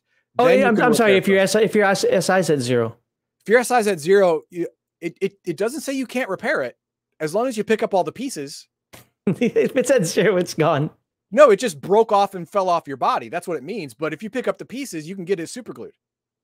Gorilla glue, man, it's good. Okay. Flux Shield 20 only costs 3 million? That's really good. Wow. Wait, wait, what level of Flux Shield? 20. Flux Shield of 20? Holy balls. 2000 Flux. Ignores low power kinetic attacks. Well, they all have that, yeah. But my thing God, is, is here's the thing that's that's that's breaking my brain cell, my my single brain cell I have left. It says ignores low power kinetic attacks. That makes me think that those things just go right through it. No, no, no, no. Uh, you you have to get through the flux shield to get to the armor. If the flux shield ignores it, I I'm reading that as it just bounces off. But it could be like Dune personal shields, where a slow attack will get through, but a fast attack is absorbed. And Stargate had the same technology. Yes, yes. The the the uh, Goa'uld personal shields also had that, where a slow moving target could get through, but a fast moving target uh, a weapon could not. I'm not certain. It could go either way. Yeah, I, I'm. I'm not. That's why I'm not arguing. I'm not saying you're wrong. I'm just saying when I read it like that, when I read ignores, I, it's like okay, you know what? I, I can. I have nothing to do with kinetic. Goes through. Yeah, well, especially yeah, for I'll- that cost. It just seems that that cost is really low. Really low. Yeah, it seems really, really low for 2,000 hit points plus immunity to ev- everything that doesn't punch through a tank. All right, fun stuff. There's one weapon I really want to look at. Actually, wait, wait, wait. Uh, let's. Uh, I want to. I want to ask anyone in the chat and anyone in any chat on any platform we're streaming to right now. Do you know if Flux Armor uh, is immune to low power kinetic attacks or lets low power kinetic attacks pass through it? I'd like to know. If you know, please say. If you don't, then don't say anything. Don't don't type in. Oh, I don't know. you know, That's now that you said now that you said don't do that, everybody's going to do it. Uh, Sci-fi roleplay says there are plastics that you can poke a hole in with your finger, but go rock solid if you hit it with a hammer. Yep. Um. Okay. So, do we remember th- uh, the weapon attributes, like the range brackets? I don't remember what the exact ranges are. It's like, well, range bracket one is what zero to five meters, and then something to twenty-five Yeah. meters. I, I um, but. We also have uh, was it our uh, burst damage? Remember how to do burst damage where you get the bumps? Yep. And you got your full. So that's two episodes ago. So you can check Yep. those out. Q is quantity. The weapon is capable of firing with its standard ammo supply. So those are kind of things we're going to look at. There's one weapon. Ah, there we go. Finally, the thwackum stick. So the thwackum stick does 2d6 plus 2 damage. So that's a minimum of 4. So uh, you have to at least wear armor with a threshold of 4. And no matter what, you're probably still going to get knocked to the side, even if you don't actually take some damage. Oh my god, the average is actually correct. Holy shit. What what average? What are you talking about? The average damage. Of what? What are you talking about? Oh, that yeah, yeah. That's just yeah. That's dice rolls. Seven. Well, this is weird because it's three and a half, and most people round up. But then again, I guess it depends on what. uh Yeah, if you're Yeah. using a single die, then then then you would go half of the half of the the max die, which is 3, which is what they do. But if you're using multiple die, then uh you would you would do it differently, which is what they do for the plasma sword and the thwackum stick. Well, they we, did we, three, 3.5, 3.5, 7, 8, 9. And they say average damage is 9. The damage for the uh, chainsaw is 3d4. That's going to be uh 2.5, 2.5, 2.5. That's five, six, seven and a half. They rounded down to seven. Yeah. I, I do it the other way. And part of the reason is if you roll a d6, uh, especially if you consider a success system, I know this isn't a success system, but uh, one, two, three is fail, four, five, six is success. So you start at four. But Yeah. that- whatever. I mean, that's more like a, a threshold target number type. thing. So I would say the average four. They say the average is three. Whatever. It's three and a half. I don't care. They just dropped the fraction. Um. Okay. One weapon I really want to look at. That's actually a kind of cool looking ship. Design wise, I don't care about the little the painting on there, but No, but design wise, it doesn't mean look at all the weapons. matter obliteration cannon. Okay, we'll look that one up too. Uh, these are what I want. I want to look at metal guns. So, uh, if you tell me what page the matter obliteration cannon is on, Uh, we'll, uh, well, I see it listed on 216, but I don't know where it's described. do you have a book with an appendix? No, that's me. That's you. You have a book of appendix. Oh. I don't.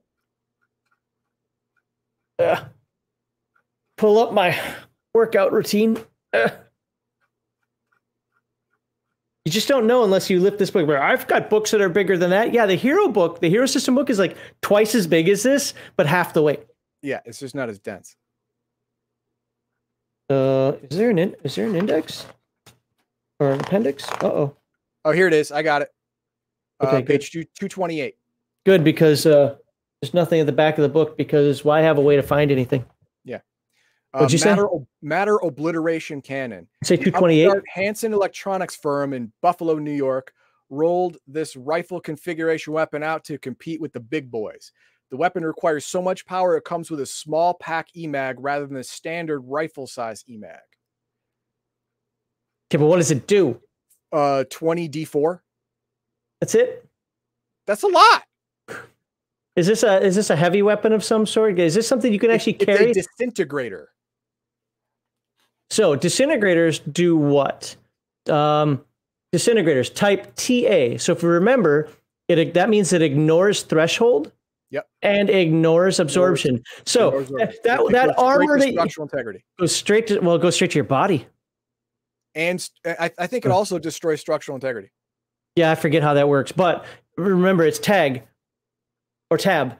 Uh, threshold, absorption, Absorption. body. Body. So everything that it shoots goes into you. Congratulations, your armor is fine. You are not. It's a neutron bomb.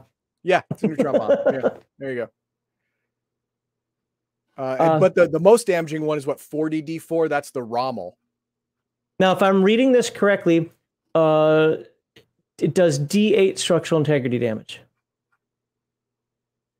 Uh, let me. Where are you reading that? Uh, in the disintegrators on page 228 at the top, at the disintegrators chart. Damage type ignores uh, threshold and absorption. Rate of fire is D. Um, I forget exactly what that means. I again last uh, last week we, ROFD is a is a is a AOE. So Is it, it- has a D8. And the, Oh, no, the structural no, no, integrity no, no, damage. this is, for damage. this is for bumping. This is for bumping. Yes, that's for bumping. Okay. yeah. Yes, that, I got it. Okay, But the structural integrity damage is the damage. that it So does. You take the damage and your armor takes the damage. You are disintegrated. You and your armor are taking this damage. For something called a disintegrator, that makes sense. Makes perfect sense to me. Yes. Rommel, seven and a half Marvin the million, Martian is doing really well with this. right? Okay. Um, awesome. Uh, we're metal gun. Can you can you look up metal guns? Oh, they have gauss cannons. What the hell's a metal gun? It's a metal gun, man. Come There's a on. goo gun. There's a there's a There's gun. goo That's, guns. The, the the dialomatic, the F cannon, the little goop, and the pool filler. what page is that? Oh, The 229 and 230. the pool filler. Ammo goo. Designed for maximum goo throwing. Does the game have a disintegrated? Mark would stop it. Oh, that Daffy used when fighting Marvin. Yeah, it didn't help him. The the vest survived, but he didn't. Actually, no. The, the only thing that'll protect you against a, a disintegrator, I think, is an is a is a flux shield. Here we go. Laser weapons. Wow, that Valley Green. That looks. That looks like a. Why does that remind me of the weapon Drake used in Aliens?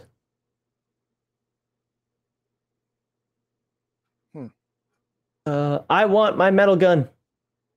Gonna find you. Metal guns. Here we go. Okay, metal guns. Damage type. Tap. So what does that mean? It, it, uh, ignores threshold, ignores absorption, and ig- what's the P? I forget. God damn it! That's why I was asking. Uh, I don't know, but if you look at the structural integrity damage, it does five time- times its damage to structural integrity.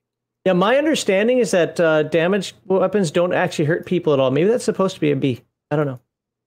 Uh, but they don't hurt people at all. They're made for shredding up your armor and then letting somebody else shoot you with like a bullet.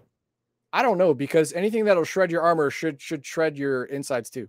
Okay, so let's say these weapons are unique in that their damage is permanently subtracted from the threshold rating of the armor section hit. Metal guns do an amount of structural integrity damage equal to five times its listed damage. The weapon is not capable of reducing threshold below zero, but additional hits by a metal gun on section with zero threshold will cause structural integrity damage. These weapons use the energy skill. Uh, will fire. still cause structural integrity damage, which means that it does structural integrity damage as well as threshold, as well as threshold damage. Uh, So let's the- look at the example. Fred, Hold, hold, hold on, hold on. Let me let me read a book because I think it actually explains what, what it's doing here. Then we'll get to the damage. Okay. These weapon systems fire a magnetic disruption, disruption pulse that wreaks havoc on metallic objects. So it's not actually shooting Oh, something at you. Okay, it's actually shooting an energy, an electromagnetic energy beam, so it would not affect your flesh. Okay. So metallic objects hit by the beam are thinned, bent, and twisted. Oh, this is alter physical structure, stone or, or metal. Yeah. Uh, uh, leaving gaps and weak spots. These weapons are a great, great way to make an opponent's armor useless. They can reduce the salvage value, though. Well, okay, yeah, Yeah, got it. into, into slag, basically. Yeah, this is rock to mud. Uh, by the way, these weapons pair well with lasers since the metal guns thin out the armor plate and gives me. Okay, okay. So go ahead and do the example. Okay. Fred shoots his parabellum at Hank the human, who is wearing heavy armor with a threshold of nine and 108 points of structural integrity in the torso. Fred hits the human in the torso, doing eight points of damage. Hank's threshold rating of nine is permanently reduced to one point in the torso. The Wow. structural integrity of his armor is reduced by 40 because it's five times the damage equals 40. Remember that if structural integrity reaches zero for a section of the armor, that body section is no longer protected by the armor. Two more hits to the torso from Fred's metal gun, and Hank won't be wearing armor anymore. Uh, on- on top of that, just imagine. Let's say you only have one shot with the metal gun, and that was the result of it. A BB gun passes through the torso now. Yeah, that torso is now paper. It's it's, it's toilet paper armor. Now, this is one of the things that the designers of seventh edition I saw in a video a couple weeks ago, uh, where they they said they wanted this kind of. They didn't say paper rock scissors. I'm using that term, but they kind of wanted this paper rock scissors format for the combat, where it's like um, you use synergistic weapons. So, okay, I've now fired the metal gun. Uh, Heathen dog, go your turn. I'm firing my laser, like it says here, and so forth. Where you use these combined attacks. I mentioned, I think it was last week or the week before, and I'm going to mention again. Part of me likes that part of me doesn't like it because I don't like the same routine every combat. It's boring. Now, where you could always just uh, challenge them with different uh, this, that, and the next thing. I could, but that's not always the right answer. So I'm not against it. I'm just not. I'm not for crutches. I'm not for like having a rote. That makes sense. Yeah. Um, but outside of that, it is at the same time neat tactics when hey all right you know these things are going to overwhelm us. You know that right? There's nothing we can do. There's 20 of them. There's only five of us. All we can do is go at it. Uh, we're cornered here. But if you have this type of synergy if they're just coming in with guns blazing we'll just say you know uh, you know uzis brrr, you know, spray and pray and you've got something like this well now you become 300 because you have the tactics to use against them. So there is something to be said for it Okay, I just wanted to see what metal guns were because I kept reading reading about them, and I don't remember ever using one in the game. Omega weapons. It's the end of all weapons. The Omega weapons represent the ultimate and anti-armor technology. Professor Alexandratos of the what's that, the Tashinier Research Institute first theorized the Omega principle in 2189. I think Star Trek had the Omega principle first. Particle. Oh, particle. Ah. Yeah. Well, I was close, damn it. With the help of the Mutzachan scientist Trashim, Alexandratos discovered how to manipulate the internuclear forces between atoms. He called it the Omega Principle.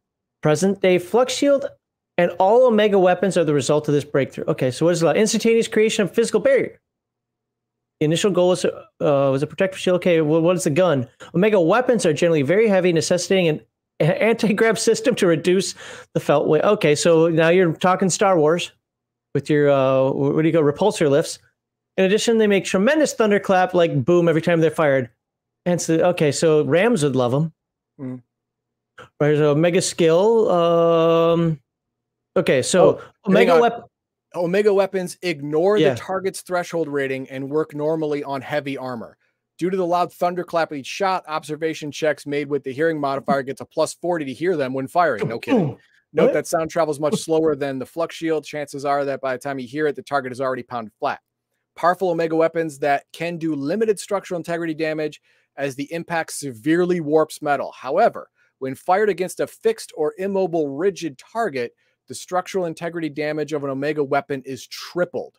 Characters in armor tend to get thrown back when struck by them, but walls and windows can't give with the impact and suffer more damage. That makes Oh. sense. That makes sense. Okay, uh, so damage type it bypasses threshold. Yep. Ignores threshold. Uh, rate of fire. Oh, it's a oh, it's a D twelve though, so that's easy to bump off. Yeah. Um, and, but structural integrity damage is too. Okay. All right. No, the, So- this this this one's mainly used to shoot like you know Blow open doors. Yeah. buildings and ships and stuff like that. That you know buildings can't bump. You Hey, put this heathen dog, front of it make me a it goes door. it just dies. Okay, up here we go. Omega weapons. I do like the art for the weapons in the game. I mean, the glowy effect behind it is necessary because of the dark background, but uh, yeah, background, yeah. yeah. Other than you know, which is a but I, but I like the general design look of the weapons. It looks gritty sci-fi. I mean, it's got the good combination of both. I really like the look of this one for some reason. Reminds me of something. I just don't know what. Okay, how how much further do we have to do on weaponry? What the hell is this? Oh, this is our goo gun. it's got it's got a it's got a pack of goo. uh weapon descriptions. I mean, you've got missiles, you've got uh, bombs, grenades, you've got all types of stuff. Ammunition tables. Sure. I mean, I filler. I, that's a stupid name. It's funny, but it's stupid. You know, it's it's one of those things that was probably is it's given a designation like it's the X forty two uh, whatever, but uh, then somebody some grunt out there is firing, hey, hand me the pool filler, and just got the name. You know how a lot of those Yeah. things get those uh, get those terms. Explosives. So look at how many pages we're going through here of just stuff. Oh, it's kind of cool looking. There are so many different kinds of weapons. It's Mhm. it's it's it's a little unwieldy, you know? I mean, Mm. it just seems like it's too if much. you if you don't worry about starting with everything at one time, if you grow into them, I think you're fine. But yeah, it's it's something, especially for a novice game master. I wouldn't want to game master it. No, Like- no. As, as a matter of fact, uh, you know, you would not. I I would I would limit at the beginning of a campaign the the, the kinds of weapons you'll have access to. Yeah, well, yeah, it, at the be well, cost is going to do that. Well, cost is going to do some of it, but but some some idiot player is going to. I'm not going to wear armor. I'm not going to buy anything except this giant Omega cannon gun. I'm like, Have you ever tried that in this game? You become a splat, uh, just you, uh, a blood pattern on on the wall if you do that. Even your Mutzachan had to wear armor. Yeah. Um, so, uh, sci-fi roleplay uh, has ever noticed how all good-looking spaceships look like fancy rifles? Okay, fair. I'll have to think that through a little bit. Um, you know, you know what's weird? You know what one of my favorite starship design? I just gave it away. Well, one of my spa- favorite spaceship designs is it's actually the Enterprise. Although I like the Reliant better, even if it is a mistake. Uh, I, I like No, To the, me, the, it- the Oberth is a mistake. The Reliant is just you know. no the, the over. The, I'm sorry, the, the Reliant was a mistake because the they made it upside down. Yeah, it was well, actually wasn't intentional like that. At least according to something I read, and, and Garton kind of confirmed that as well. And he knows more about Star Trek than I do. Um, but uh, no, I, I, I like because they're not pointy rocket ships. Now you can say, well, a lot of modern things aren't pointy rocket ships. Yeah, they all kind of share that same thing. I, I like the design of the Sulaco also because it had little spiky things hanging off. It kind of looked like a real naval warship where it has communication towers and so forth. I, I like things that look. God, I, I always get yelled at when I use this word, but I like things that look realistic. I get it. That's fine. Okay, equipment and cybernetics. Again, we're not going to spend a lot of time on this. Um, I mean, this is this, we've been doing this for an hour, and we're just talking equipment. But we will just scroll through some of this. Kevin, have an idea of what you know. The stuff can malfunction. Um, what was I going to say? I forgot what I was going to say. Anyway, we'll get through this. I want to get to the spaceship chapter because next week I want to do spaceships. Okay, what, So- what page are you on? I am well. I'm, I'm scrolling already. I am on uh, the PDF. It's 265. Okay. Look at all these nice little cybernetics. So you have communication equipment with your ECM, ECCM, and all that fun stuff. Uh, signal boosters, spies, personal computing devices. Oh no, it, it is it is something to note that uh, your malfunction number gets better the higher your tech level is. Mm. So tech level three and tech level seven. Look at the price difference. Yeah, I get it. Uh, I'm just I'm just gonna see if anything just pops into my uh, face hole that says I need to look at that. Now, now remember, when you take damage in this game, you can lose limbs pretty easily. Hmm. Well, okay, pretty easily is is not fair to say, but it, it's not unheard of. So this could be an option. And if you're one of those people like, well, if I, I lost my arm, I'm out. I'm not playing this game. Man, you're missing a whole nother side part of this game. Yeah, Look at that. Grizz- At the very least, you can you can get a new arm grown pretty easily, but you know you could also get a cyber arm too, which is cool. Right? There you there you go cool. I mean imagine walking down you got that red eyeball that always points the laser light at people and you got one cybernetic arm but I am heathen dog of Borg. right there you go. Wasn't thinking the borg thing but yeah uh, you know one leg that clumps every time it hits the ground. And if I remember correctly, I don't know if they do it for this one, but if I remember correctly, uh, you can actually uh, put some uh, some gear in in uh, in a cyber limb, ju- just like you Mhm. can armor. yep have that have that robocop gun come out Yeah, yeah. I'm, I'm can- not sure. I'm not sure if it does it in this game or not. i It seem to remember really good index. i seem to remember one of our orions doing that one time but Oh, uh, I- equipment I- and cybernetics. Okay. Uh, Yeah, that's that's. But, but I wanted to say that you can make your own uh, miniatures for the game you're playing now. Got a 3D printer. I want that for my cybernetics. Uh, equipment licensing. That's great. I have to license my gear. Well, yeah. I mean, you don't want to be. You you want people to have permits for that uh, for that you know bust out hand cannon they have in their cybernetic arm. Uh, whiskey limb. You could have a whiskey limb. I will let you have that. Yep. It's, Why did you kill him? I thought he was reaching for a weapon. It was just a flask, man.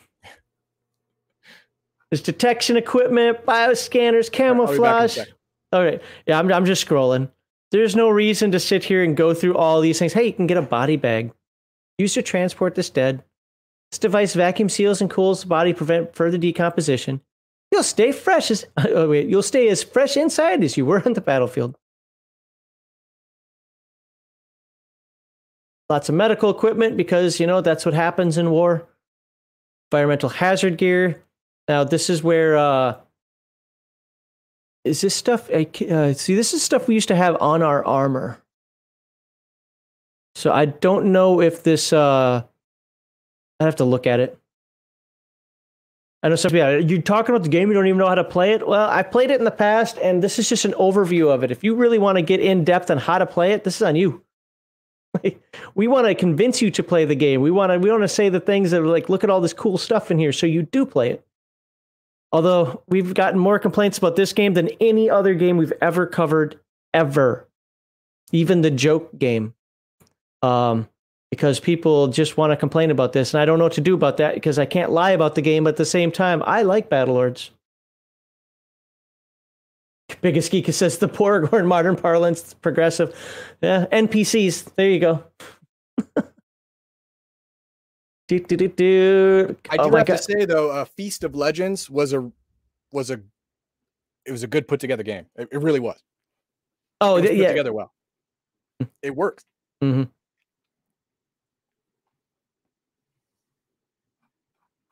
We'll talk about that in segment two. I Go was ahead. going And, to play that go- at Gen Con, but Gen, got, Gen Con got Go- canceled. go ahead and bring that up in segment two. How can you play it at Gen Con unless you play it at a freaking Wendy's? Remember all the bonuses you get for actually eating at a Wendy's while you Oh play? Oh yeah, yeah, that's right. That's right.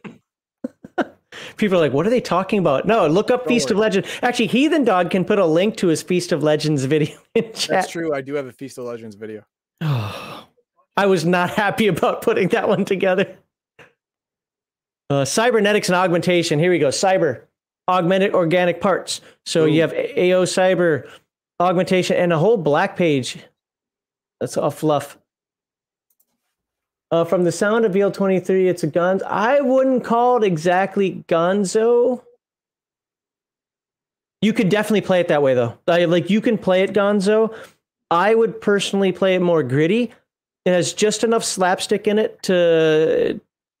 I, I look at the slapstick in Battlelords of the 23rd century as a way of as a coping mechanism. Does that make sense?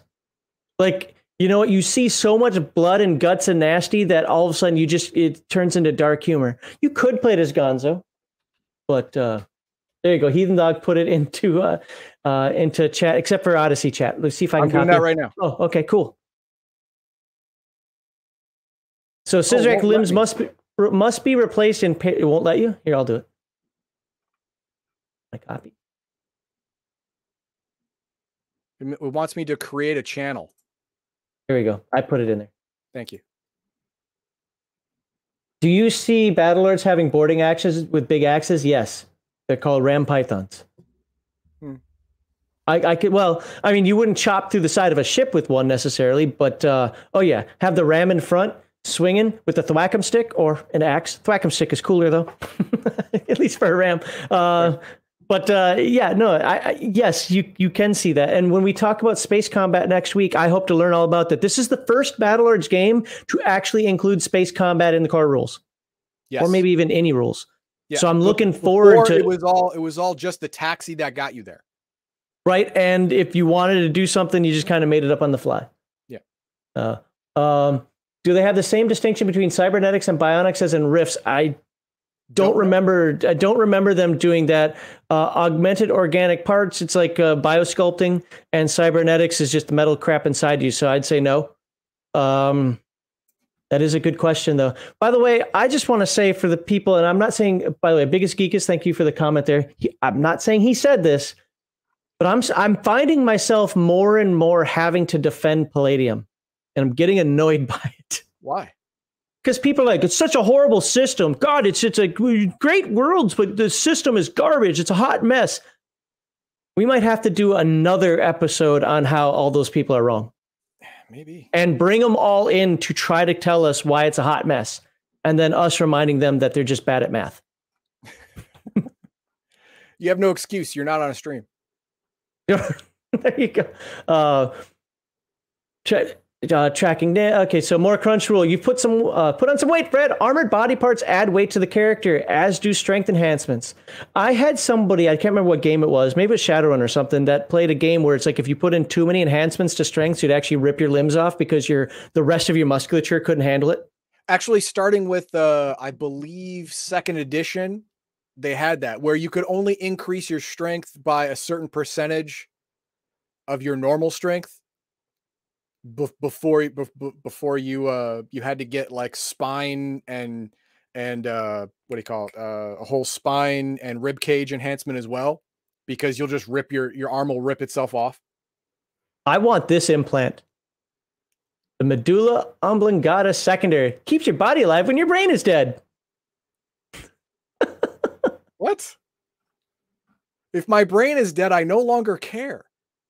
No you're hat boxed i don't know that's what the hat box is for Fair. Yeah, actually, at that point, you're right because you don't need the body because you got the don't need a body. Yeah.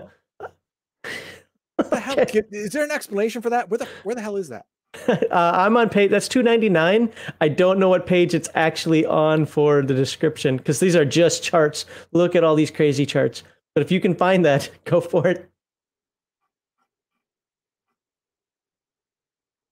Look at all these cybernetics, and somebody's like, "Stop scrolling." Well, again, get the book. And by the way, there's quick start rules for this game. So if this is way, way Oh, there it overwhelming, is. There it is. Oh, just let, let me, let, me, let me finish. If this game is overwhelming for you and you're like, Max, Heathen Dog, you're giving us too much crap. Oh my God. There are quick start rules that really trim this down to get you started. Yep. And, the, and it's free. Okay, go ahead. All right. The medulla oblongata controls autonomic functions of the body. The secondary artificial unit attaches to the brainstem while residing in the torso. This backup will keep the body alive even if the brain has been destroyed. This assumes that other trauma that could lead to death has been repaired or mitigated. What? Why do I ca- If your brain is destroyed, you can't come back, well, right? maybe you downloaded it. Oh, that's right. You can have a brain download and you could clone your head or some shit and then have your have your memories downloaded into the new brain. Okay. All right. Science fiction re- resurrection, man. Yep, there it is. Okay. I got it. I got it. Fine. There it is. All right, so uh, you can have malfunctions. Oh my God. Oh, you can get a tail. The cost for one tail replacement. Devices that can be implanted in the hand and arm can be implanted in the tail. Oh, great. The Cizeracks, I guess. Or, uh, well, no, rams. Rams have tails too. Okay. Look at Oh, they all even the. have a matrix power coil you can get implanted. Yeah, I saw that. Doubles the power of any matrix generated by the user. Wow. Yeah, because you know that's what a Mutzachan needs, right? Oh my god, can- it goes to level three. I can make three times the black hole. No, no, four. Four, Four times, times the black hole. The power output. Holy ball sack, Batman. Oh, rent a skill. Now here we go. Now we got cyberjacking from uh or data dataware. Is that what it's called in uh, Shadowrun? It's been a long Skillware. time since I played Shadowrun. What's that? Skillware. Oh, Skillwire. There you go. Rent a skill. Wow. Uh, implants, Armor, Yep. same as Shadowrun. Yep. ear implants. You can. Um, my suggestion is you get the hear damp uh, the hearing dampener, not the amplifier. Oh my god, wait a minute. Wait a minute. Dermal armor is boss. Hang on. Okay, I'll scroll back up. It is a PDF. This this armor panel or bioorganic plating is incorporated into the skin or surface of the limb to provide protection against armed and unarmed attacks. It gives you threshold rating. Your normal fleshy body. So Rams already have a threshold of three, right? Either Was two it? Was, yeah, it was, uh, I can't remember if it's all Pythonians or just Rams, but yeah. but you you can now have a threshold of three, and your size is going to change. Your weight will change by one, and it only costs six hundred fifty bucks. Why isn't everyone doing that? Um, the, these armored panels or bioorganic plating incorporated into the skin. It probably hurts. You're a Battlelord. Suck it up, bitch. I don't know. I don't know. Oh, here we go. Uh, wait, that's not the same. Okay, if the threshold rating exceeds three, the character's armored appearance cannot be disguised by cosmetic surgery. That's what I mean. Three. You get three, and you're what? Six hundred fifty bucks. Everyone should do that. Everyone should do that. What the hell? Uh, uh, uh biggest geekus uh tech level three is crap. No, this is a this is a tech level four thing.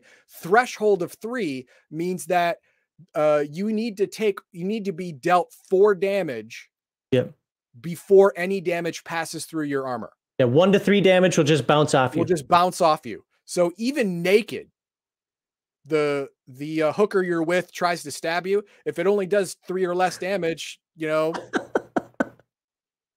then Speaking from experience, yeah, then, that's why you're so uh, you excited know, about this. there you go.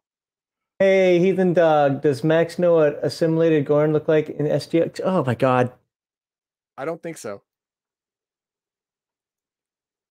But uh, it, it it would look like a, a a ram python with a whole bunch of implants. I'm banning the topics of Star Trek, tomatoes, and uh Why tomatoes? Asmar Hockman. Well, no, because you'll ban him if he says it. Damn it, you got me. Oh, you can Yeah. get rat. You get ultimate skin. It's called ultimate skin. State of the art and dermal replacement. Bio Cyberdyne. Uh oh, Cyberdyne. Ultimate skin trademark provides dermal protection from every threat a Borg or bio augmented individual with discerning taste could want. Plus 40 modifier to chemical ECR, electrical, cold, Wow. fire, and radiation. Wow.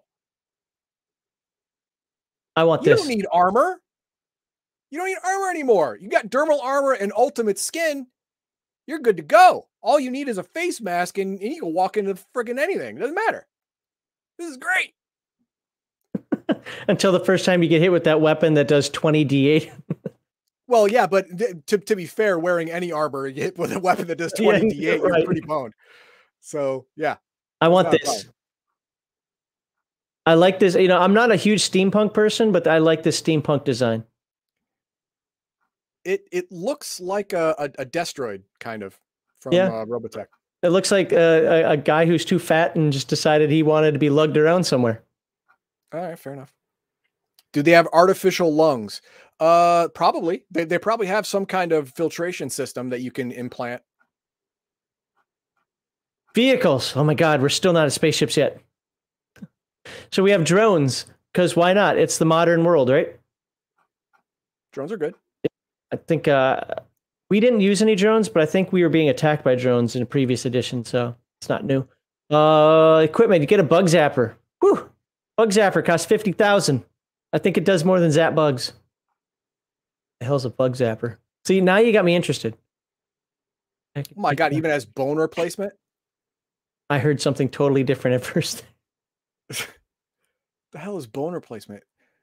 Bone's location, all critical oh. hits to bones are ignored. The body part will be destroyed or, or severed before the bone gives way in most cases. Bug Zapper is what I need in my car. What does it do? 66 damage anybody who touches it. There you go. By the way, if that threshold of three isn't going to help you with 66 damage. No. no, it's not. But you know, if the if if the hooker has a has a bug zapper on her body, you you've got the wrong. You, you, went, you, you went She's the in the path. wrong line of work. Yeah, she really is. Well, then again, there's a fetish for everybody. I suppose, but being dead is probably a bad fetish. Might be her fetish. Maybe, well, yeah. Uh, hit locations. All right. So vehicles. So I mean, vehicles. eh, Look, you know what cars and tanks and hovercraft oh my are, right? Yeah. Okay. It's a military game. You have to expect that there are going to be tanks. That's a nice looking hover tank. Looks like they actually drew a real tank and then Just took out the. tracks. Yeah. Yeah. Oh, there's spacecraft. PDF 343. That's next week Oh, okay. Well, Spa- that's pretty much it then. after vehicles. Yep. Okay. Death There is oh, a critical hit chart for vehicles. It's yep, a Bob- the, the Bob critical hit chart on No. page uh, 329. That's what I'm looking at. Oh, what's well, they No, all this is 338, 339. okay. Well, they got Humpties, which are walkers. Actually, no, no. Each each specific Yeah. vehicle has its own hit chart. Yep. A critical hit chart. so unlike BattleTech, pilots actually sit in the torso in these things. So you know, if you roll one to five, remember low is good. You kill the pilot. Of course, rolling a one to five on a D100 is pretty low odds. So Never heard of snuff, eh? Yeah, you know, how is it Heathen Dog can turn every episode into hookers and well, that's that's my jam. uh this reminds me of a forestry mech from uh from BattleTech. Yeah. Is that even an axe in his hand or is that a sword? Looks like an axe. Uh this looks like a hammer. Really? And this looks like a. I- chainsaw. Which well, yeah, that is a chainsaw. I can definitely tell. Which which page is that on? I can't. Uh real uh, real page 331, PDF page 333.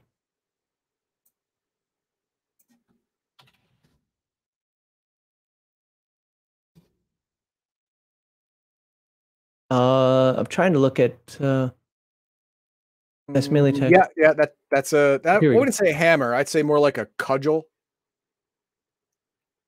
it, it'll thump you. Yeah, it's a it's a big thump stick. Not quite as cool as a thwackum stick, but good no, enough. no, it's a thumpum stick. So threshold wait, threshold is seven. That's it.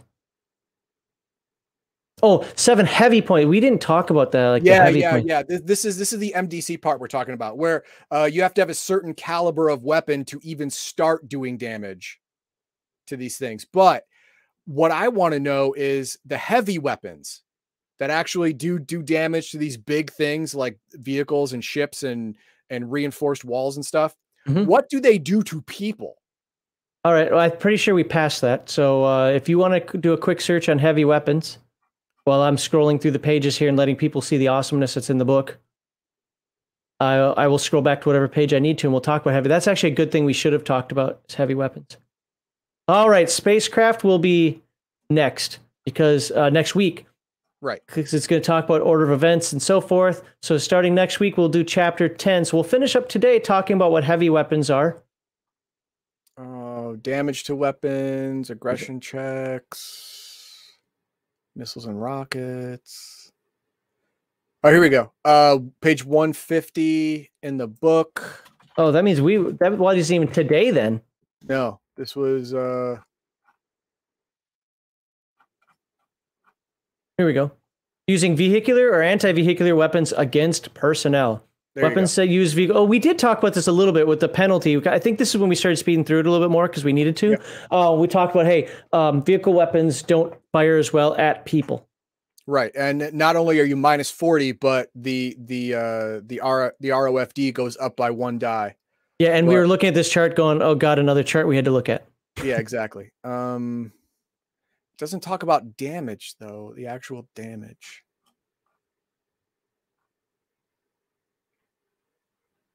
Uh, hardcover, sensor relays, grenades, bombs.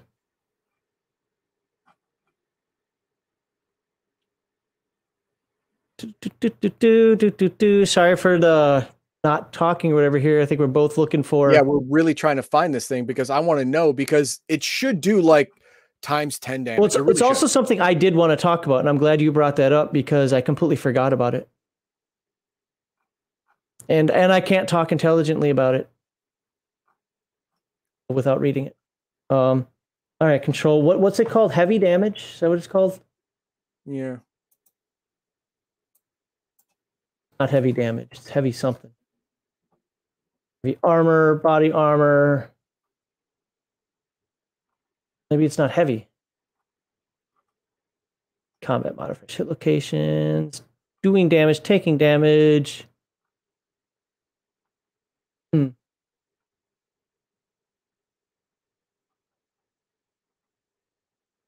Damage to weapons. So we already talked about that. That's what's what he showed.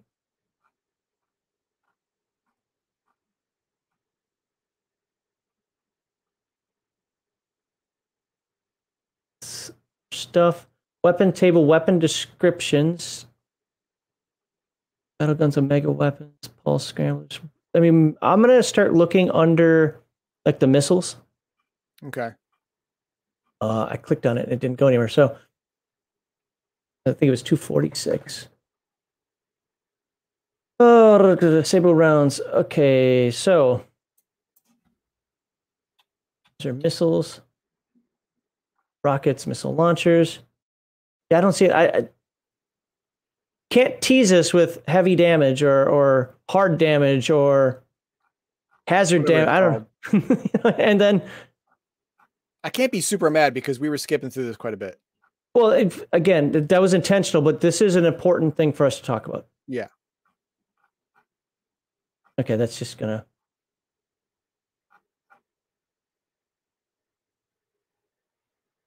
I'd say look at the index. I know that's what that's what I was saying earlier. The book doesn't have an index. Uh, Every book should have an index. It's a it's a blight if they don't.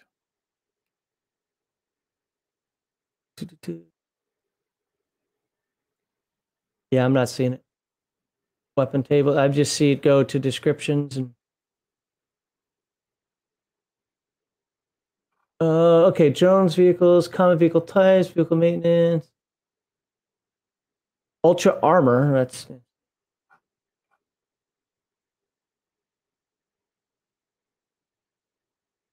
all right. Battlelords universe.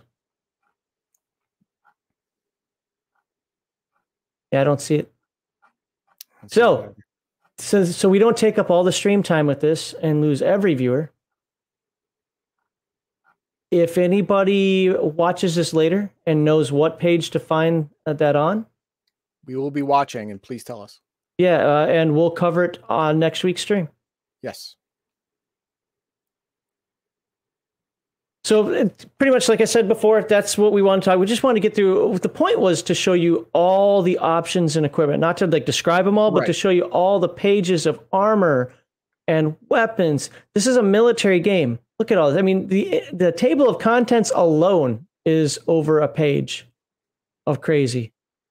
So if this is your thing, which I can see that, well, Then thing away. yeah, thing away. Now- Now the the uh, takeaway I have from today is uh it was much better than last week. Last week I had a real problem with combat because Mhm. they expanded it so much it became it became so much more unwieldy than it was in 6th edition. What was 6th edition combat was 12 pages, Twe- right? That's what Indigo Dragon said. I, I didn't verify pages. that, And but I this trust one him. was like what 40 it was crazy it was crazy huge but it seems like from what i remember from fourth from playing fourth edition is that the armor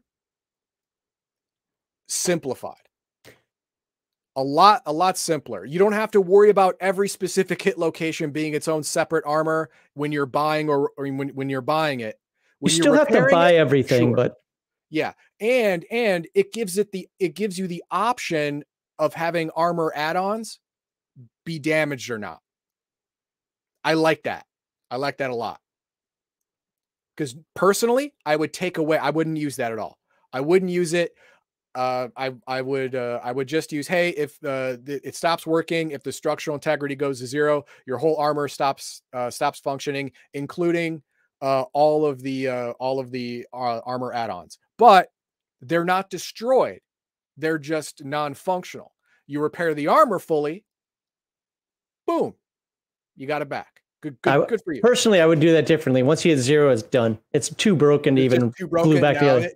If you if you have time to pick up the pieces i'd say you can put it back together. Yeah, you know whatever. But that, that's what that's how two different game masters handled right, you know, exactly right yeah but i i th- it seems like they made armor simpler which is good I Um, I can't say that only because I just I would have to really put it side by side with the with the earlier editions. that's to- that's why I, that's why i keep couching but- myself saying seems but as i remember I I agree with you. Okay, I agree with you. The seams word, I really do, and, and I think it's a benefit. You know, normally I'm the type of person who's like, well, this doesn't make any sense. You know what?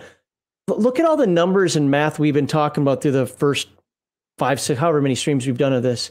yeah compared As to the some- earlier parts of this book this is this is like child's play right?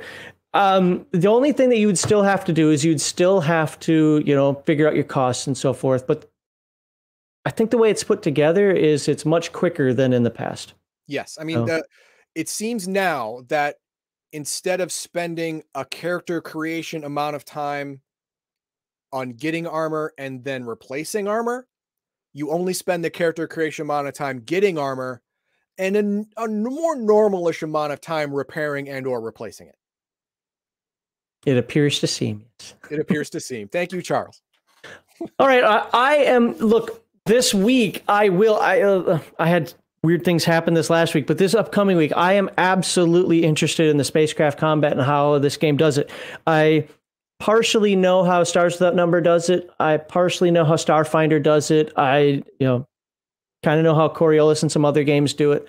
Um, But I'm- Battle Wars has never done it before, so this is this is. I want to see how. Well, see and if it has, it's in a publication I don't have. right, yeah, there you go. But you know, I'm interested to see which way they went with this. yep, I I, I know You which know way. what? I haven't read it. I haven't read it. I would be really disappointed if they further complicated the system by by making spacecraft rules completely different than than ground combat rules. I would be disappointed because then you have to learn basically two systems to play this game. If it if it made it analogous to ground combat, so it, on- once you have ground combat, you can get space combat easier. That would be fantastic. That would be fantastic. Yeah, I I don't know. I don't know. The. I, I would, yeah, I would like it to be analogous, also including like range brackets and, and whatnot. but exactly. obviously, you can't have a range bracket of five meters. You know, you know, No, I feel like no, five no, the- The kilometers. range but- bracket's going to be different, but if they have the same terminology, I would I would be I'd be happy with that. Well, we'll find out because I haven't read it yet, and uh, this week that is, uh, you know, I will even drop my writing in order to do that. So, I've, I've, I'm going to be prepared for next week. I, I'm not gonna lie. When I realized I hadn't read, you know, the equipment stuff, I was like, it's just equipment. We'll get through it. but this next one, gotta know it. Gotta know it. Got it. You got to know it. Yep. All right. So, what did you think of that segment? Uh, let me. Uh, did we, did we brand? We didn't brand this stuff at the beginning, did we? Like we're supposed to. So, by the way, that's for the people who keep saying I should be doing 10 minute videos and not hour long videos. Uh, you can check us out here and here. Uh, Discord's by far the best place uh, if you actually want to Yes. get a response. That's true. Uh, Max Max on on Discord all the time looks like he's away. Sometimes he's not. Me, Yeah. if if I'm green, I'm at my computer. If I'm not green, I'm not at my computer. There it is. I always look like I'm away because I started getting that uh, that whole text garbage where it's like you didn't respond. Dude, I wasn't there. like it showed that you were there. Okay, maybe I was on my phone or some garbage. That was I wasn't there. I don't know what to tell you. I was at work. I I don't don't. I don't have multiple devices, so it's I only have uh, Discord on my on my main PC, and if I'm there, I'm there. If I'm not, I'm not. And there you go. And when I finally go back to my real office, whatever the hell that means, uh, I won't have access to Discord. That's another thing. Like at work, I have access to Discord, but only through my phone. So I don't like to type if I don't have to. I've done it a few times, but I, I try not to. But because uh, I hate typing on phones. But so I'll read it. I'll be like, oh, I got to get back to that later. And half the time I forget when I get home. Uh, but uh, yeah, so I mean, I sometimes see them and just don't post. But uh, all right, um, I'm not going to show anybody today. Or do you want me to show somebody? Should we show somebody? Well, no, last week you said you were going to show somebody. Well, that that changed. wow. Coincidentally, based on some of the stuff I'm going to be talking about today. Oh, okay. Uh, now let's see who do who do I have up here? I'll show somebody because I, I like some other YouTubers out there. Um, you know who we haven't showed recently? Who's that? GM Dave. GM Dave. Hook him up. Let's hit it. Why, why did it go to Legion of Myth? Because Seriously, it just went to. I clicked on GM Dave and it went to Legion of Myth. Um, GM Dave. It nope. seems to appear. Oh, he's using my language.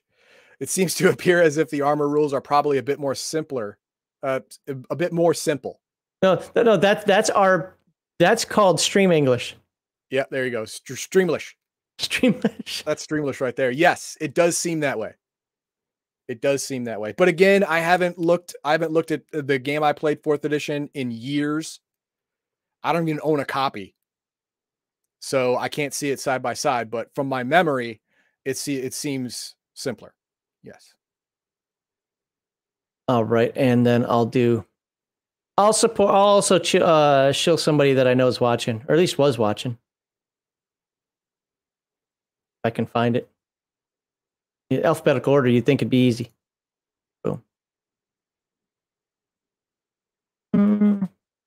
Come on. I'm you trying. Can you can do it. I know I can. It's will I? you can do it faster. uh, maybe. maybe. apparently, I can't because here no, I am. Apparently, apparently not. There it is. Well, This is the intermission where people go and stretch you and you know go get yeah, a yeah, drink and so forth. Intermission. Let's let's put up uh let's put up our brandy Boom. Let's do that. Like and subscribe for intermissions. Everyone loves it. I, I am I just getting everybody's channel name wrong? Probably so. But uh, let's let, let, me look. Let me look through chat to see if. Uh, let me look through Odysee chat. Uh, Sci-fi roleplay says, "Do you see Battlelords having boarding actions with big axes? You know what? That would be cool. Like I said, we haven't we haven't looked at the at the spacecraft stuff yet, but if they have like pirate like we can't hear you. You're you're oh no. Me? I can't hear you at all. Talking about me? Oh yeah, you. You can't oh, hear you, me? You weren't talking. Okay, never mind. Oh. But uh if they if if they have like pirate stuff, you know, like where you can you can disable a ship and and board it, breach it and stuff, that'd be cool. I mean, it's it's turning space combat into ground combat but that could be neat, right? I mean, if you're if you're hurting for money and we know a lot of this stuff costs a lot of money, you could you could take over someone's ship and sell it. Get a lot of money for it.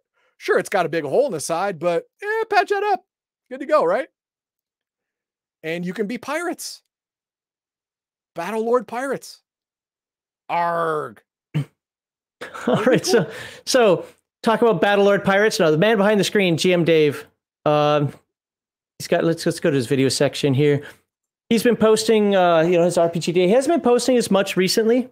Um, my understanding is he may have started a new job or something, but he's got a lot of good uh, past videos here that you can watch. I posted the link into chat, but uh, the man behind the screen. Let's see if we can get him to a thousand subscribers so he can start uh, taking your money too. Yeah, yeah, he needs a thousand to uh to accept your ducats. And I think live stream. Is really? a thousand live stream also? I forget. Really? I don't know, something like that. Oh wow! All right. While you're doing that, while you're shilling, I'm going to get more soda. We're gonna go. Uh, also, we're gonna promote Biggest Geekas. They keep shouting us out. An error occurred. Wait a moment. So somebody didn't get the link. Well, they keep shouting us out, so I got to shout him out or them because it's two of them. Did you guys lose a subscriber? I thought it said 68 before should be losing anybody. Should be gaining. Um, really enjoy. So what they've done now. So it's mostly a podcast. Uh, but they put the videos out here and they've started to segment their stuff kind of like we do as well. So if there's only one topic you want to get, well, guess what? You can check out that topic on here. So you can watch, you can watch or listen as you desire. Options are good. So, but uh, I really love the commentary they have. Uh, I feel like uh, I could sit in the middle of them and get yelled at by both of them. I mean, have a conversation with both of them. So, uh, streaming from mobile is one day, I think. Oh, is it okay? And talking about GM's Alcove, who just uh, on on the screen there, look at that. Okay, we'll we'll chill at GM's Alcove as well. Uh, I consider him my relaxing stream when I've got stuff to do and I need something on in the background that's interesting to listen to. And uh, and of course, he sucks me into conversation. I stop him from painting. He stops me from photoshopping. Uh, but uh, go check out GM the GM's Alcove. Oh, did I? Had to put his link in there. Uh, Biggest Geek says uh, it has fluctuated by one. It's not. Yeah, it's, YouTube does that sometimes though. So, uh, uh, yeah. Oops, I can get that off the screen. We we'll we'll lose eight, gain ten. I mean, it's weird. So, you know, sometimes it's the YouTube stuff. But uh, those are the three I'm going to show today because so check out the GM's alcove, especially if you like miniature painting. I I hope uh, GM's alcove is on um, the gatekeepers on that Tuesday when they're talking about miniatures because I'd love to hear him and uh, and Bruce because they both do a lot of it. Bruce Lombardo, they do a bunch of painting. I'd love to hear them talk about their experiences using miniatures and so forth. I can't be there though. Sucks. Probably for the best because I paint like mud. They'd just laugh at me and I'd cry. Why so, can't you be there? I've got stuff going on. You got stuff, whatever. I can't talk about it on here. I'll tell you later. Okay. So stop sharing. All right, check out those channels. I hope hopefully got all those links in um in there. If not, let me know. So but yeah, I, I, I support all those channels. Let's get them to a thousand subscribers so they can start making their money. And uh, they're good people. Each you know each talks a little differently. I mean, if you know, sometimes we've got people that are a little more reserved, a little more relaxed. You know, you're not sure that Legion Myth would actually hang out with them. Then you've got other ones that are even more ranty than us. That's because we listen to all types. That's right. Why? Because we're going to segue into segment two. You like that? That's nice. Warning Game Master farts stink. So, why would I say that? Why would we have that kind of introduction? And why do I need a disclaimer? Because you want to come to these links, especially Discord. You really want to come to our Discord. Discord is good. Discord is good. Oh, I made a new. I got a new item on Redbubble too. What is it? It's me being kind of a jerk. no, not not no, that. Uh, really? No, no, it's not being a jerk. It's testing something. But uh, yeah, I, I made a shirt. Uh, I made a shirt because you know uh, next week we're starting the Gatekeepers, Game Master Gatekeeper. All right, let's get uh, let's get this up. So, um, man so so we like to watch well i like to watch various youtube channels out there. Um, some of them i watch on occasion. Some of them like today was really weird. So avenger actually put out a, uh, a video today. And it was really weird because on my personal it popped right up. On legion of myth i literally had to go digging for the video. It didn't show up in suggested. It didn't show up when i went to his channel. It didn't show up anywhere until i dug for it and said oh go into his damn site. Find it. Um so you know youtube can be can be strange be a strange animal. But uh but i like to watch what other people have to say uh, you know some of them i watch one time and i'm done. Some of them i continue to watch even if they think i don't continue to watch because you know every now and again a st- uh, stopped watch is right twice right? By the way anybody who's in the uh i'd hate to hear my voice at 1.5 speed. I already sound like a chipmunk. Add on top yeah so legion did you type that? Yeah. Oh, okay was, yeah uh yeah. So uh, anyway, I couldn't imagine. But uh, by the way, anybody who's in the super secret chat, if you want to pop in, I will. I'll let you come in and talk to us as well. I say super secret, and you know, people like, why you have a secret chat? Yeah, yeah. I had to kick Heathen Dog out of it. Area. We have to look important. And I had to kick Heathen Dog out of it because he doesn't count anymore. It's true. There wasn't room.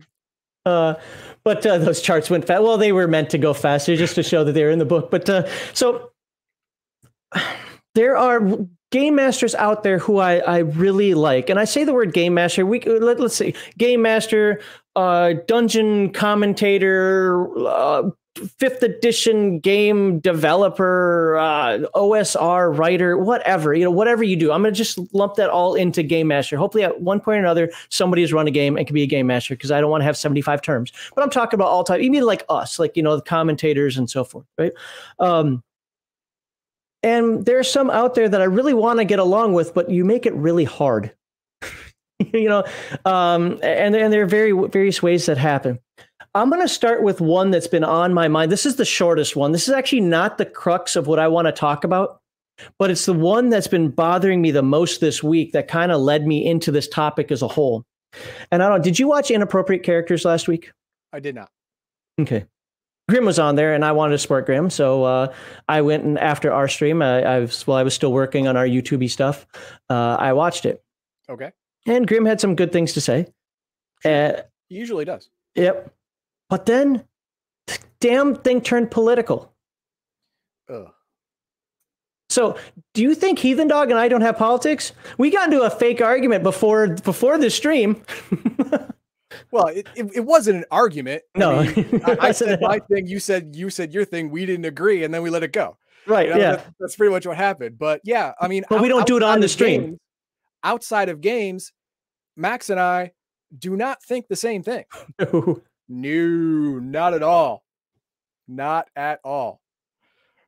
But so, uh, if, but we don't bring it up here. Gaming channel, you should be talking about games, stuff to do with games, about games, the future of games, the past of games. You got your pick. But as Max is as Max is going to tell us, some people don't want to keep it to just games. They mm-hmm. want to move a little in the rough, go off road and into stuff that doesn't matter outside you, your friends, and your family. And he's going to tell us how that happened. To, to be fair, only this first topic, which I think is going to be the minority of this segment, uh, is, on that. But it's just something that's really irked me. I, I, posted in our secret chat. I think you were still in it at that point, may have seen it. Uh, I'm going to keep calling it secret chat because it's awesome. but uh, uh, it's look, I agree with RPG pundit politically. I don't agree with Grim politically, but I would never ever confront Grim unless he brought it up for some reason on our show about anything from politics to to Tories to Democrats and Republicans to vaccinations, not vaccinations, so on and so forth. Why? Because when we talk to Grim on our show, we want to talk to him about the awesome things he does for the tabletop role playing game community, yeah. not not talk to him about constitutional law from people who don't even live in America. Right. I mean, Grim lives I, in Uruguay. I have an opinion Grim, on uh, Brexit. Pundit. Yeah, I have an opinion on Brexit. You, you you know what I you know what I say about it? I don't. I keep it to myself because I'm not in Europe. right? I have my own opinion on Brexit as somebody who lived in Europe for 10 years, but not in the UK. Um, yeah, no, you, you, the, yeah, and I, am not trying to call out pundit. He's actually the only one I'm going to name in this entire segment. Uh, but but he's got big shoulders; he can take it. Uh, and, and, to be fair, Grim does not need me to protect him at all in any way, shape, or form. No, I'm not no, doing no. this for Grim. Grim probably doesn't care or even want me to say this, but but it really irked me. It's like, why why did that come up other than maybe an anecdotal question like ah you see that and then move on or something? But oh my god, like keep it to gaming. Just you know when I when I'm watching, that's what I like about people like Biggest Geek is I I can pretty much tell their politics but I could be wrong. I don't know it. I think I do, but I, I, you think you know our politics here? Maybe, yeah, you might be right, might be wrong, but we don't. We don't make that what we are. Hashtag RP Gate. okay, it has uh, nothing uh, to do with the political party you you stand for. Right. There is, there is no there is nothing like that in there. Doesn't you know, G- GM's Alcove. I have literally no idea who that person may or may not vote for, and I don't want to know. I don't care. No, I mean, if matter. he wants to tell me, I like his matter. channel. Um, you know, any anyway, I, that that's that just really irked me. I had to say that. I had to say that about the pol- uh, political thing. I just thought it went too far, especially since they didn't shut up about it over time. And I'm just like, man, if I were no, I would never leave because I'm not a punk like that, and neither is Grim. Grim is too respectful for that. But at some point, I'd be like, dude, can we talk about my book or talk about something that has nothing to do with you know who's getting vaccinated and where and why? especially when you none of you live in America. you know? Okay, Max. Max does have a point. But well, on, yes, not not you, Max. This Max. Yes, yeah, he, no, has, no, yeah, he has on occasion, but they they weren't mixed in with RPG and they, they were labeled clearly. Yes, this is about this is my thoughts on Brexit. This is my thoughts on on the prime minister. This is my thoughts on on Germany. This is my thoughts on Portugal. Whatever. He he would I just threw Portugal in there. I don't know why. But uh, it's it's it's plain and it's not mixed with with the with the hobby, but it's his channel. He can put on whatever he wants to put on onto it. But he does have a separation of RPG and politics at, least in videos. And, to be fair with Pundit, I don't care that Pundit injects his his uh, commentary, his political commentary into his videos. I just I don't know. Uh, maybe I'm wrong. Maybe I'm wrong about the entire tone. I know they have a history. I know that Grim was part of starting inappropriate characters and so forth. I, I just it just all of a sudden it took this switch. Like we were talking, or not we, they were talking about uh, Grim's book and and stuff in the game. All of a sudden, what about vaccinations? Like what? And then pretty much the chat went against, of course, because Pundit's crowd is going to be more similar to our crowd. And, and it started kind of go against Grim, and I'm just like, oh my god! Again, Grim's a big boy. I'm not. I'm not here to protect it. It's just, can can we just stick to the games when it comes to the gaming stuff? Like that's now, that's the least. Honestly, that's kind of a secondary concern. But but the reason why I say this, actually, no, no, I want to backtrack. The reason why I said that is because we have a habit here of complaining about people who do politics on the other side well, all's fair in love and war, or sauce for the goose, sauce for the gander, whichever cliche you want to do. I'm going to knock the people on my side of the fence as well when they do the same thing. I Just want to play games. I'm not going to call Heathen Dog out for his politics. No, I don't care if you agree with me politically, socioeconomically, or not. If we're talking about games, I want to talk about games. You know, stay stay in the pocket of the argument. Don't go off road. That is a bait question. Yeah, who's on the right side of the issue there? Well, uh, that's all depends. That's up to you. Um, but this is this keeps going on. Now we're a pretty opinionated channel. We call people out for you know, or we call ideas out. Do we call people out? Yes, we call SJWs because they're not people. Um, I think they're people. They're not people. Well, I think they're NPCs. They're little robot automatons. they're non-player characters. Yes. That's what they are in life. They're they're yeah. not player characters. That's yeah. funny. No, they're they're they're just they're just people who've lost their way. And if if I were so inclined to care about them, I would do my best to lead them back to the light, right? But I'm not inclined to do that. So they're they're gonna die in the desert. Whatever. Let's let's see what chat says about this question. Okay. How many of you who watch, whether us or anybody else, are trying to find tips and tricks on being a better game master? I do. I will watch everybody's favorite Ginny Di. I will watch the OGGM. I will watch uh, Unscripted and Unchained RPG review. I will watch a whole ton of different channels. Eric. If I've got a topic, yeah, yep, uh, Adam's Coke because we're not going to say the whole thing. Uh, yeah, I mean, yeah, so so uh, look, I've been game mastering for uh, when did I first game master game? It's like around 91, 92, I think, when I first actually did a game mastering. So that's what 30 years. I've been game mastering for 30 years, playing for 30 more, you know, or th- you know 30 plus, however long it's been. Um, so if you act like uh, you're the you're God's gift to the game mastering world, I don't care if you've written a book. I care if you've written 10 books. I don't care if you're Luke or Gary Gygax coming from the grave. You we all have things to learn when it comes to game mastering. So GMs who think that they're better because they play differently. This is one that I've been watching recently. Um, people who are like, "Oh, I do improv at the table. We don't have anything. Uh, you know, we, we do everything role playing and based on the characters and the players. Kind of like the, we'll just call it the player agency group to some degree. The character of the thirty page backgrounds, and they sp- spend table more time." LARPing. Yeah, yeah, table LARPing. That's that's basically what it is. So that's such a better, and if you don't do it that way, you're wrong. Okay. There's the uh, addition or raw rules as written uh, Puritanism. Well, I play basic D&D. So I play the pure edition of D&D and we've done videos or uh, segments on puritanism before so uh, you know being that puritanical.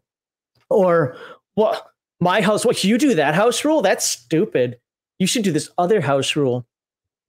And look, we all have different experiences.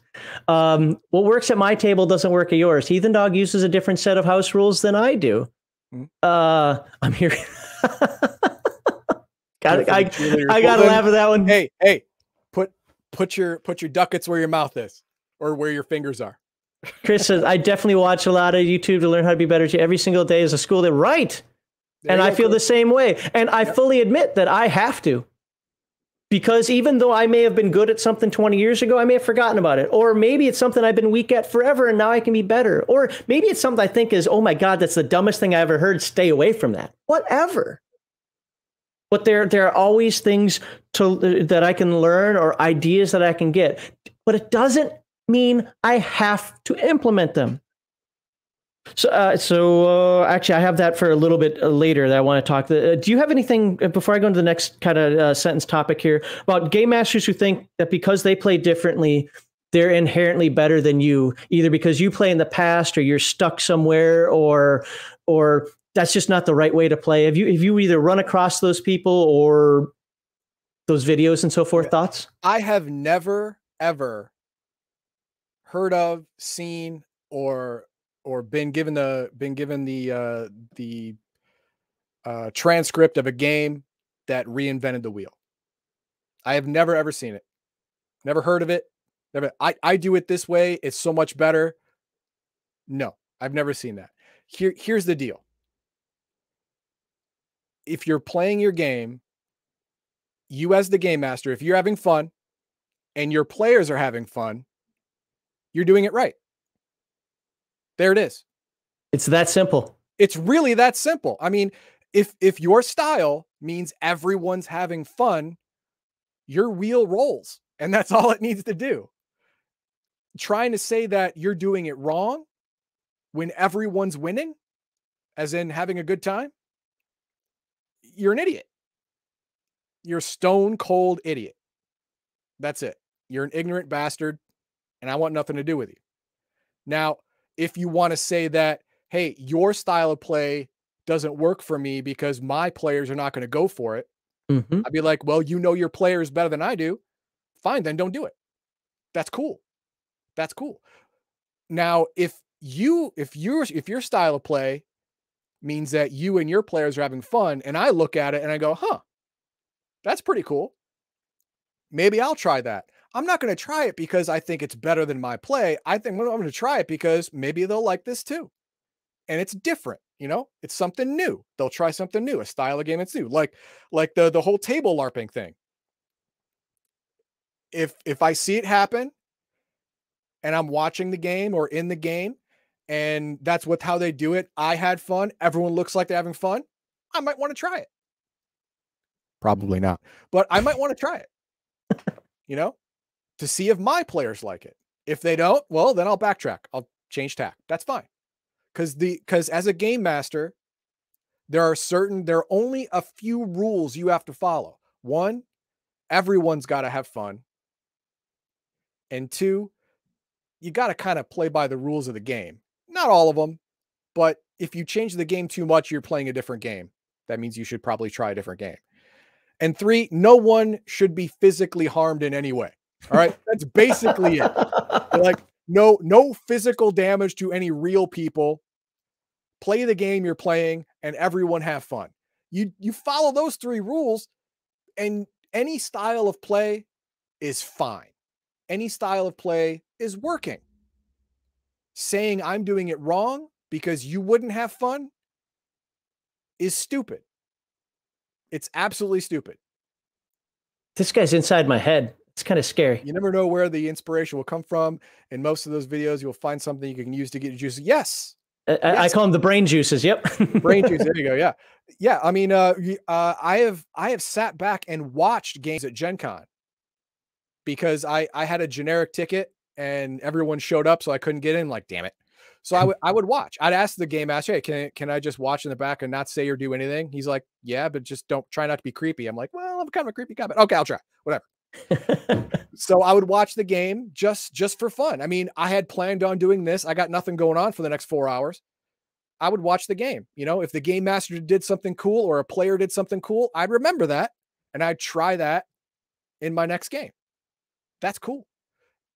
I would walk away if if I thought that wow, this whole game is not for me. I mean, the the play is weird, the game master doing weird things that I don't I'm not about. I'm not going to tell him he's wrong. If everyone's smiling at the table, he's not wrong. He's doing a good job. Just he wouldn't be doing a good job for me. That's fine. You know, some people like chocolate, some people like vanilla, some people like Neapolitan, whatever. That's the way it is. As long as everyone gets the ice cream they want and are happy with it, it's fine. All right. Moving on to the next uh, sim- similar uh, uh, phrase. So one of the other things I found is uh, game masters who confuse style and preference for capability. Explain that. um. So I like for you know I like my uh Grim was calling it hyper realism. I don't like the term hyper realism because it sounds like I'm trying to make everything 21st century, but uh, that's just a personal preference. Uh, you know, I like the my grounding in realism. Uh, uh, uh I wouldn't say hyper realism. I would say hyper plausibility. Yes, yes, yes. Hyper plausibility, absolutely. Uh, I, I like that. I don't like cartoons. I don't like caricatures. I don't like comedy in my game, specifically my fantasy games. That's a personal I mean, preference. Tune, well, that's what you're playing. Paranoia. I mean, come on, yeah, paranoia. paranoia. It's supposed to be comedy. There you go. Yeah. Uh, kind of a dark comedy, but yeah. Um, I mean, yeah, but for me, I'm not saying that other people at at their tables can't play however they want. If if you're all sitting around the table laughing and have a good time, and that's your good time for playing a role playing game, I support that 100% because obviously smiles are better than frowns.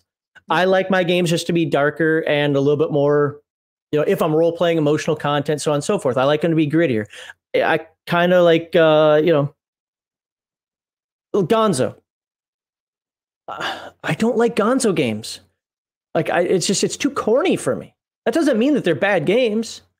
It also doesn't mean I don't know how to run a Gonzo game if I wanted to. I just wouldn't do it because I've been there, done that, have the T-shirt, not interested.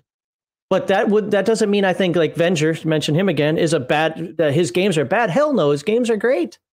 They're just not the style of game that I would run. Caveat being Mutant Crawl Classics just kind of says you have to play that Gonzo. Like it's a Mad Max futuristic style game with plant people. So, you know, uh, you know, uh, you know, but you get what I'm saying. Like, like there are certain formats where if I were to play like in a Mad Max world, that has to be Gonzo. It just does. I mean, uh, the old Usenet Arca. I'm sorry, I'm not reading chat. So if, if there's something in chat I need to pause for.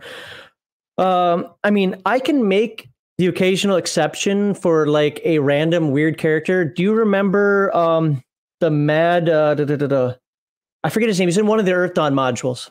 He was a mad character, but I kind of had him follow you guys around for a little bit. You might not remember.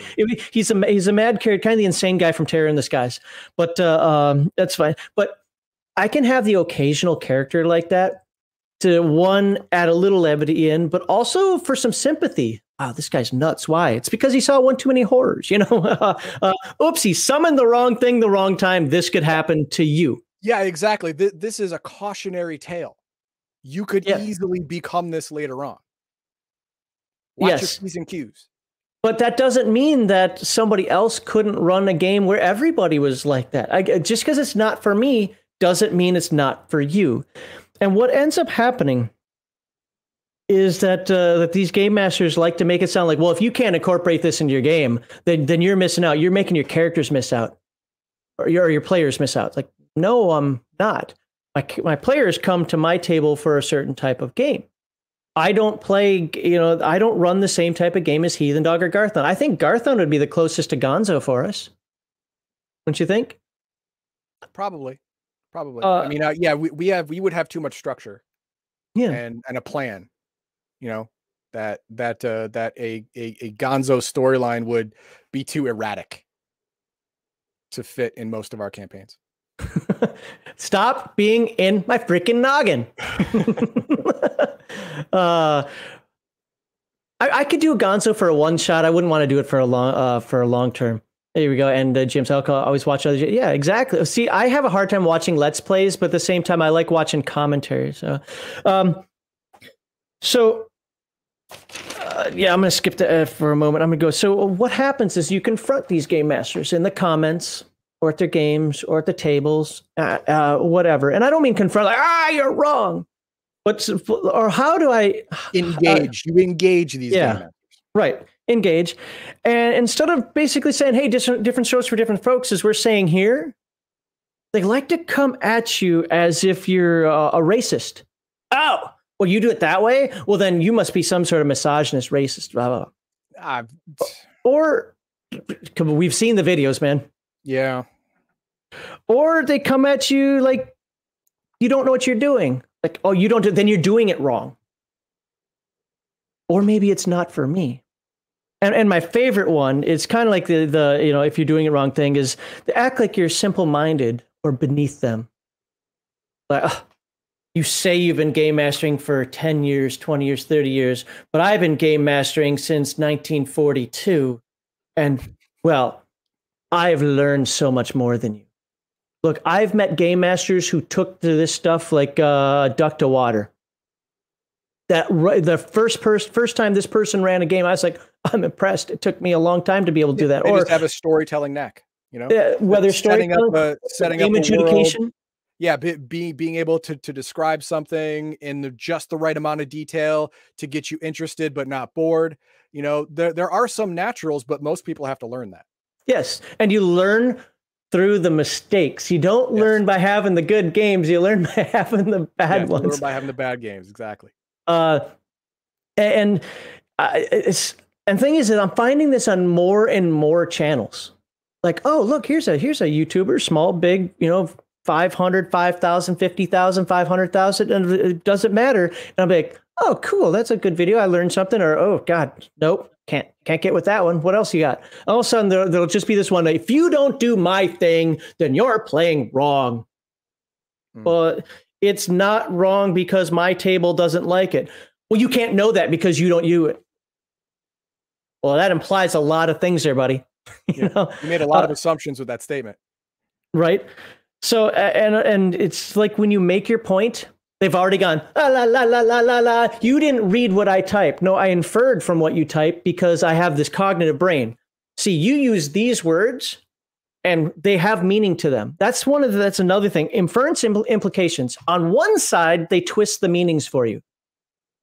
On the other side, they pretend like you can't infer. You know what? Both are wrong.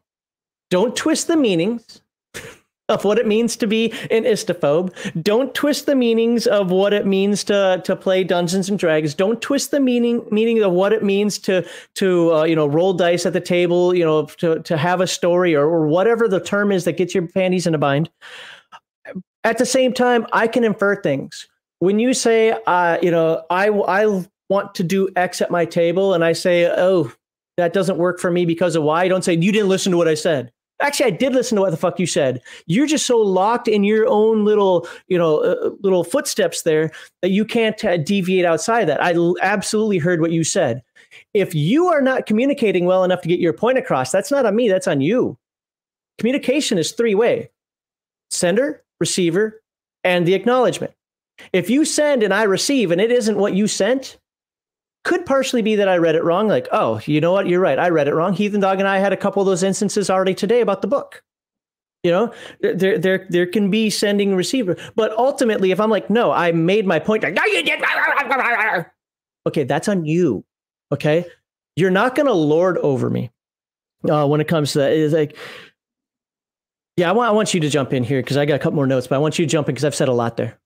Well, I I have nothing else to say about that. I mean, you're absolutely right uh, is especially in writing. I mean, in in conversation, in speaking conversation, uh, a lot of of uh, what you want to convey is inflection, tone, stuff like that. It can make up for your your lack of you know thesaurical knowledge of the english language to, to make sure that all of your points are correct and and on target but when you're writing you know text chat you know comment section you have to be very careful and and use the proper terminology as best you can you use the right structure to make sure that your comment hits the mark with the reader and if you don't do that, the reader can go off the rails from what you were talking about and then completely disagree with you when you know that you you and you and the re, you and the you and the reader agree completely, but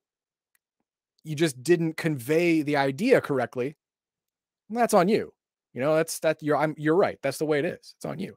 But uh for uh the uh the whole like my way my way is the right way, uh your way is the highway type thing that's just that's just dumb. I mean, I want, oops, go back up here. I wonder if Mark Hawkman and I were talking about. Uh, I'm not talking about one person, obviously, but uh, I've had a very similar experience to this recently.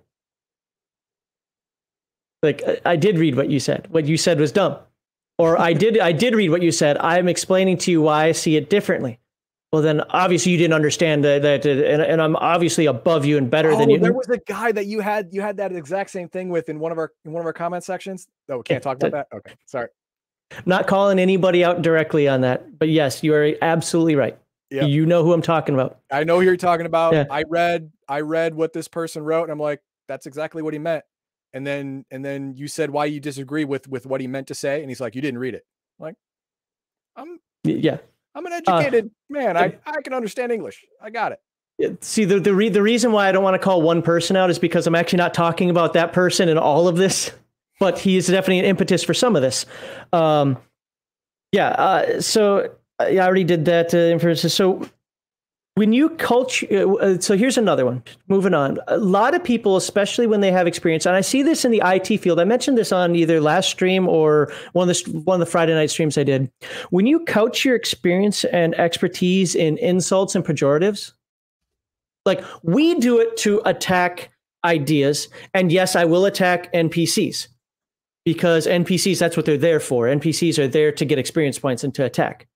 But if you have a legitimate argument, if you have a legitimate uh, way of doing things that's different than me, let's say you like Fate Core and love the story gaming environment of it, or you like Cosmic Patrol and love that improv that every single player takes over as the game master at some point or another. I'm not going to call you wrong. I'm going to say it's not for me and I don't like it, and here's why I don't like it based on my experience of playing. But if that's what you've, you want to do, absolutely play it. You are not playing the game incorrectly. Hell, if you want to do that with Dungeons and Dragons, you are not playing the game incorrectly. Playing it incorrectly for me, and it isn't according to the rules directly, but you can play these games any way you want. If we call somebody wrong, we're either being intentional. I'll speak for me. If I'm calling somebody wrong, I'm either being intentionally hyperbolic to get you know to snap out of something, or you've done something so egregious that it's just not within the realm of common sense. Uh, I'm sorry, I'm not reading uh, chat. So, uh, oh, no, they're, they're talking to each other. Okay. Um, so when you couch your expertise in insults and pejoratives, but have to continually remind people that you're just trying to help, that's a you problem. That's not a me problem. That's not an everybody who comments on your videos problem. That's a you problem. You think you're smarter than you are. And some of you out there are so open minded that you become closed minded again. And I'm talking about the people on my side of the fence, not talking about the crazy progressives. If you're well, no, doing... no, it's, it's not like that. It's it's not like you become so open minded your mind gets closed. It's because you, you become so open minded your brain falls out. There you go. There's a yeah, problem. it's nothing to protect it, nothing to keep exactly. it. Yeah, it just falls to the floor be, because you're so open minded, you can no longer make an actual rational decision. Right. Just because, and this is go go back to the other slide here, but uh, just because somebody came up with an idea doesn't mean I have to use it at my table. Just because you came up with an idea doesn't mean I have to use it at my table or that it's right. It also doesn't mean that I th- rule it out out of hand in terms of like this could never be good for anybody ever. No, I'm ruling it out for me, trying to join your channel, join your community, whether you've got 500, 5,000, 5 million people, you know, in the conversation. If you've got everybody agreeing with you, I want to be the one that disagrees just to show that there are people out there who disagree with you. If everybody's disagreeing with you, I want to be the one that agrees because I want to show that there are people on your side, that we can all think differently. And it's funny because some of these people will say, I, I believe everybody should play all they want, but if you don't do this, you're wrong. You're simple minded you you have you haven't experienced enough as a game master. Okay. that that's a Trumpism. You're yes, low IQ individual. Yes, that's his big thing. And yeah, just be, yeah, I think I already said this one, but uh, just because you uh, publish or wrote a book doesn't make you an expert. I don't know if you know this, but I'm a published poet. Did you know that, Heathen Dog? Actually, I, I did it while I was in the Air Force. Yeah, yeah, yeah. yeah. Uh, but you would, you don't want to come to me to learn how to write poetry. No. it's like, so uh, that doesn't make you an expert on anything. It makes, uh, I hope your game sells well, but it doesn't make you an expert. It makes you an expert on your game system, but it doesn't make yeah. you an expert on anything else. And then, um, yeah, the, my, my last little a- anecdotal no- uh, notes that I wrote down here just to get across. Uh, not every idea is okay. Every idea is a good idea for someone. Mm-hmm. So please keep posting your ideas. Keep keep filling your channel up with good ideas, bad ideas, up ideas, down ideas, right ideas, left ideas. Who cares? Just keep posting because the ideas will be good for someone. It, it really will. But every idea is not a good idea for everyone or all of the time. You can't use every idea. Sooner or later, something's oil and water. You can't. You can't. Uh, you can't combine everything together. Maybe in this group you try it and that one you don't. Or maybe you've just played enough of your life to know when you see that, like, that's actually a really good idea. I should incorporate that. Or, nope, wouldn't fly in my group. Uh, just because you can do it doesn't mean you should do it. Now, the caveat that I say with that is your table, your rules. If your table, it'll work, great. Then do it. Then you should do it.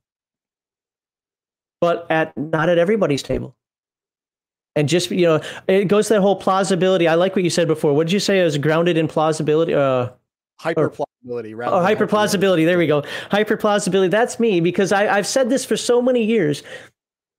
In our brains our imaginations all things literally all things are possible because you can imagine it and you can put it into a fantasy game. It makes it possible.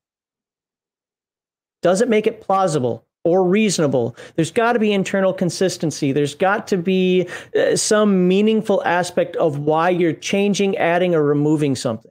Okay, hang on, hang on. Mm-hmm. Uh, just in case someone is is not uh, is not taking what what what what you're saying correctly, is that when he says hyper plausibility, he means in the game system that he's playing. Yes. If you are playing in a fantasy setting, the only plausible things would, would be things that happen in a fantasy setting. If you are playing in a sci-fi thing, well, your your plausible actions and and uh, and events are going to change. So it depends on the game you're playing whether something is plausible or not. If you're in a low magic campaign, giant, you know, fireballs that that destroy entire armies is not plausible. If you're in a high magic campaign, where everyone has it, then the you know an, an entire group of no magic users is not plausible, and you're going to be burned for that. That's that's that's what he's talking about. Almost spot on. Yes, uh, internal consistency to the game world. Right. If you're running high magic, then high magic things are going to be more acceptable and pronounced. There's going to be more uh, more ability to run into weird dragons, weird magic, things that don't make any sense whatsoever. Wild magic, you know, uh, they like to do in Time of Troubles for Forgotten Realms and so forth. Yeah, absolutely. But if you're playing in a low magic world, something where you only allow the player characters to have, you know, five spells, all of a sudden you start introducing all types of magic. You've just unbalanced the world. Yeah, yeah. You've you've broken your own framework for your world.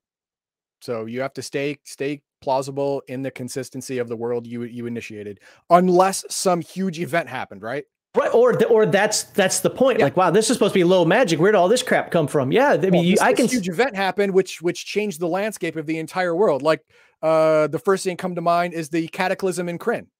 This is for you. Even uh, though he's not talking about Battlelords. The edge, NGL, the rabbit races were a bit much. I don't even know what that is. Oh no no! I, I, let me let me get my Battlelords book here and uh, the rabbit race. Okay, well you you do that. oh, the Fott. Yeah, okay, fuck that. No, but uh, uh for for example, yeah. Uh, in in Krynn, they had the Cataclysm, and not only did it just shatter the entire continent, but it also took away all all uh, all true clerics. So there was no more no more clerical magic. That was a giant, huge, world-changing event that that changed the entire trajectory of of the world and the people in it. Completely removed clerical magic from the game if you exactly. play in that era. Boom, gone, done.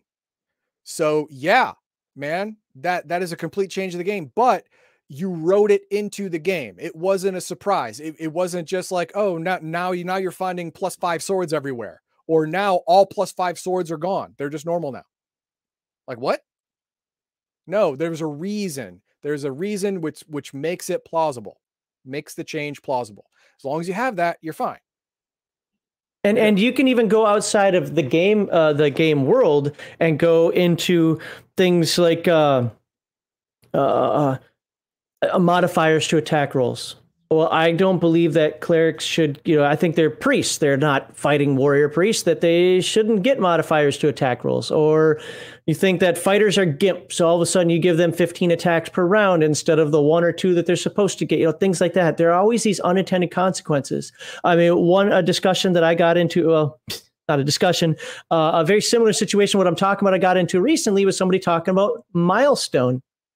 Uh, no, no, you know you're good, Chris Black. It's all it's all good. Like, no, I agree with you. See, I like I like anthropomorphic animals, but you can't have seven thousand races in one locality. Uh, we talked about that on Friday night. If you want to watch Friday night stream with uh, GM Bloodworth and so forth before Heathen Dog came on, but uh, um, I don't like milestones in Dungeons and Dragons. Works for other games, but I don't like it in Dungeons and Dragons. Okay, mm-hmm. and I expressed my point as to why I felt that this person's system was milestones and he proceeded to chew me out over the fact that I didn't read what he said or whatever. It's like, no, I completely understood what you said.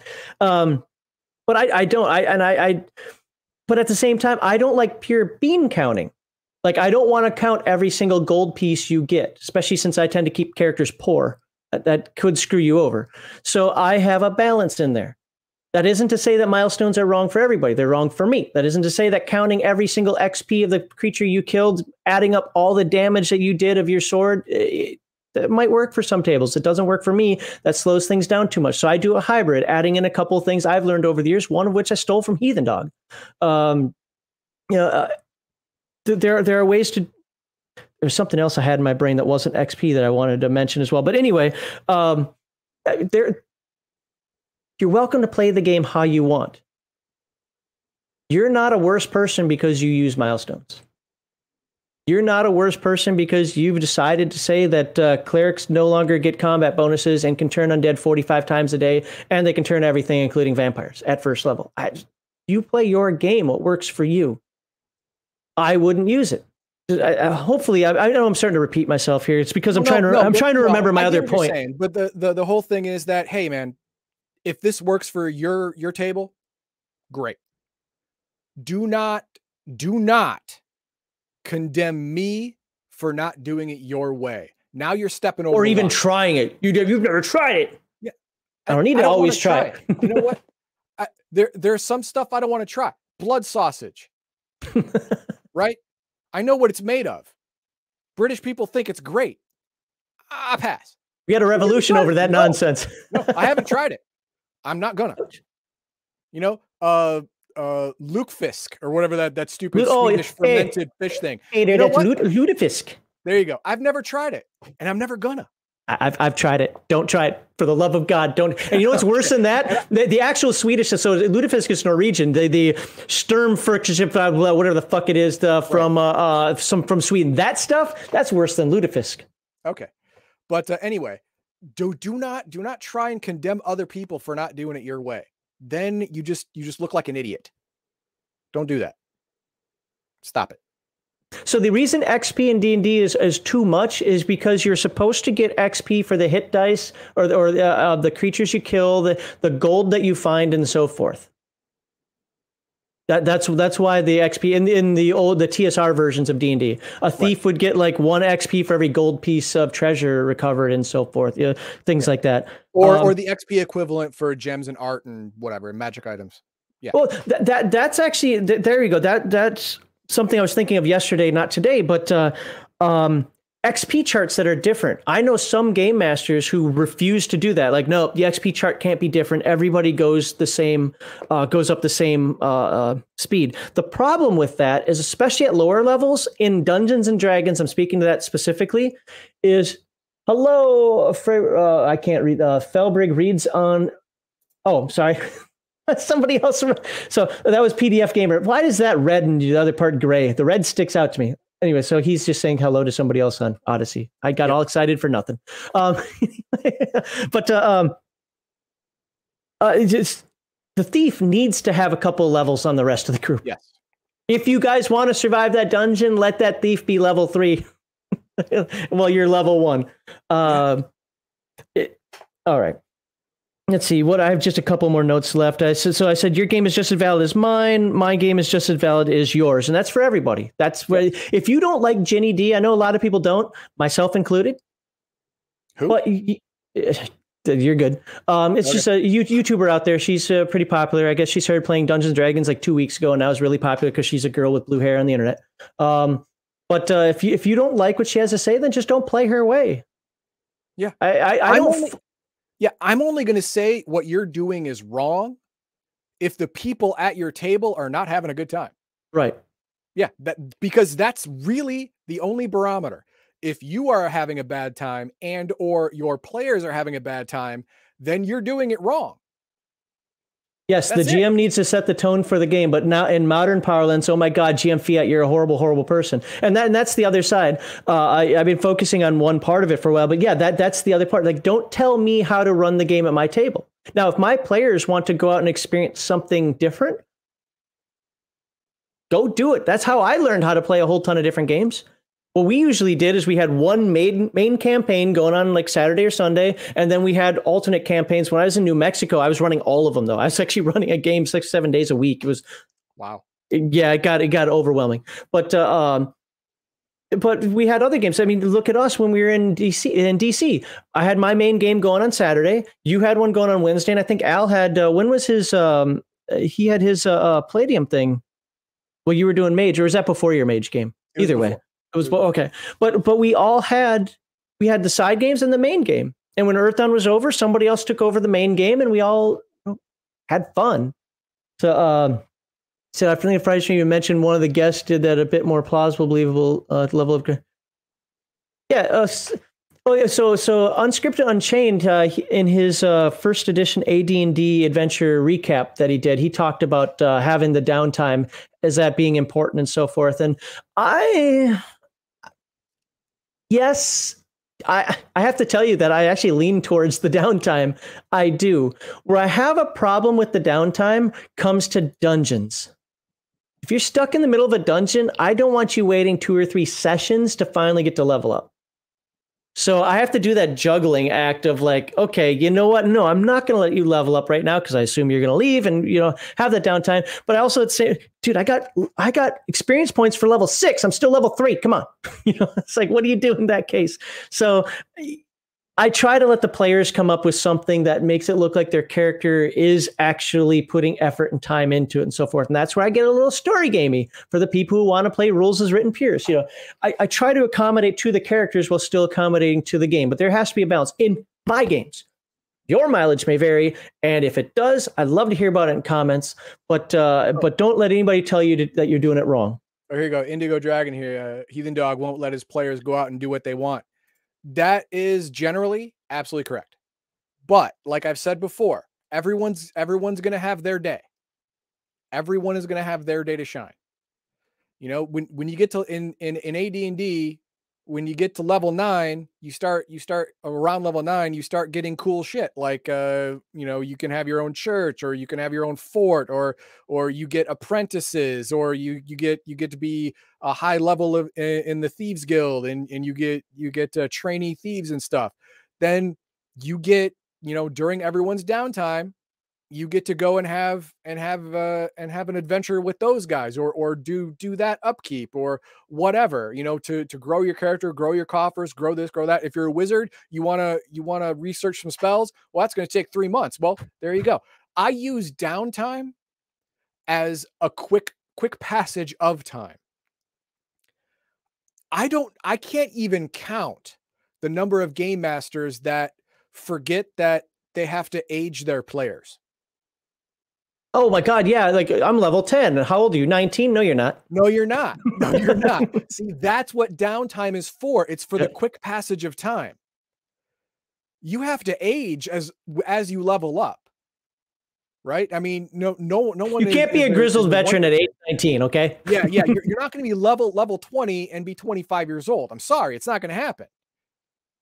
You know, so so you uh, every once in a while there's going to be a time skip and during that time, you're going to get to do all the background stuff. You know, research your spells, build your fort, uh, go on a go on a crusade, uh, heal the sick, form your own thieves guild, whatever. During that time, I'm going to keep your this backstory. It's great. So I, I was talking the other day about why I love Earthdawn, and you know we always talk about the disciplines and the magic and so forth, and you know this was another thing that I loved about Earthdawn when I first started playing it in 1993. I love the fact that you actually spent your experience points. So the experience points meant something, not just a ding, I'm a new level. No, no, no.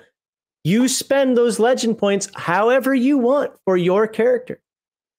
And I thought you know, I thought that was a great way of giving you the control of your character. Sure, I still hand out the legend points, but you control how that happens for your character. What do you increase?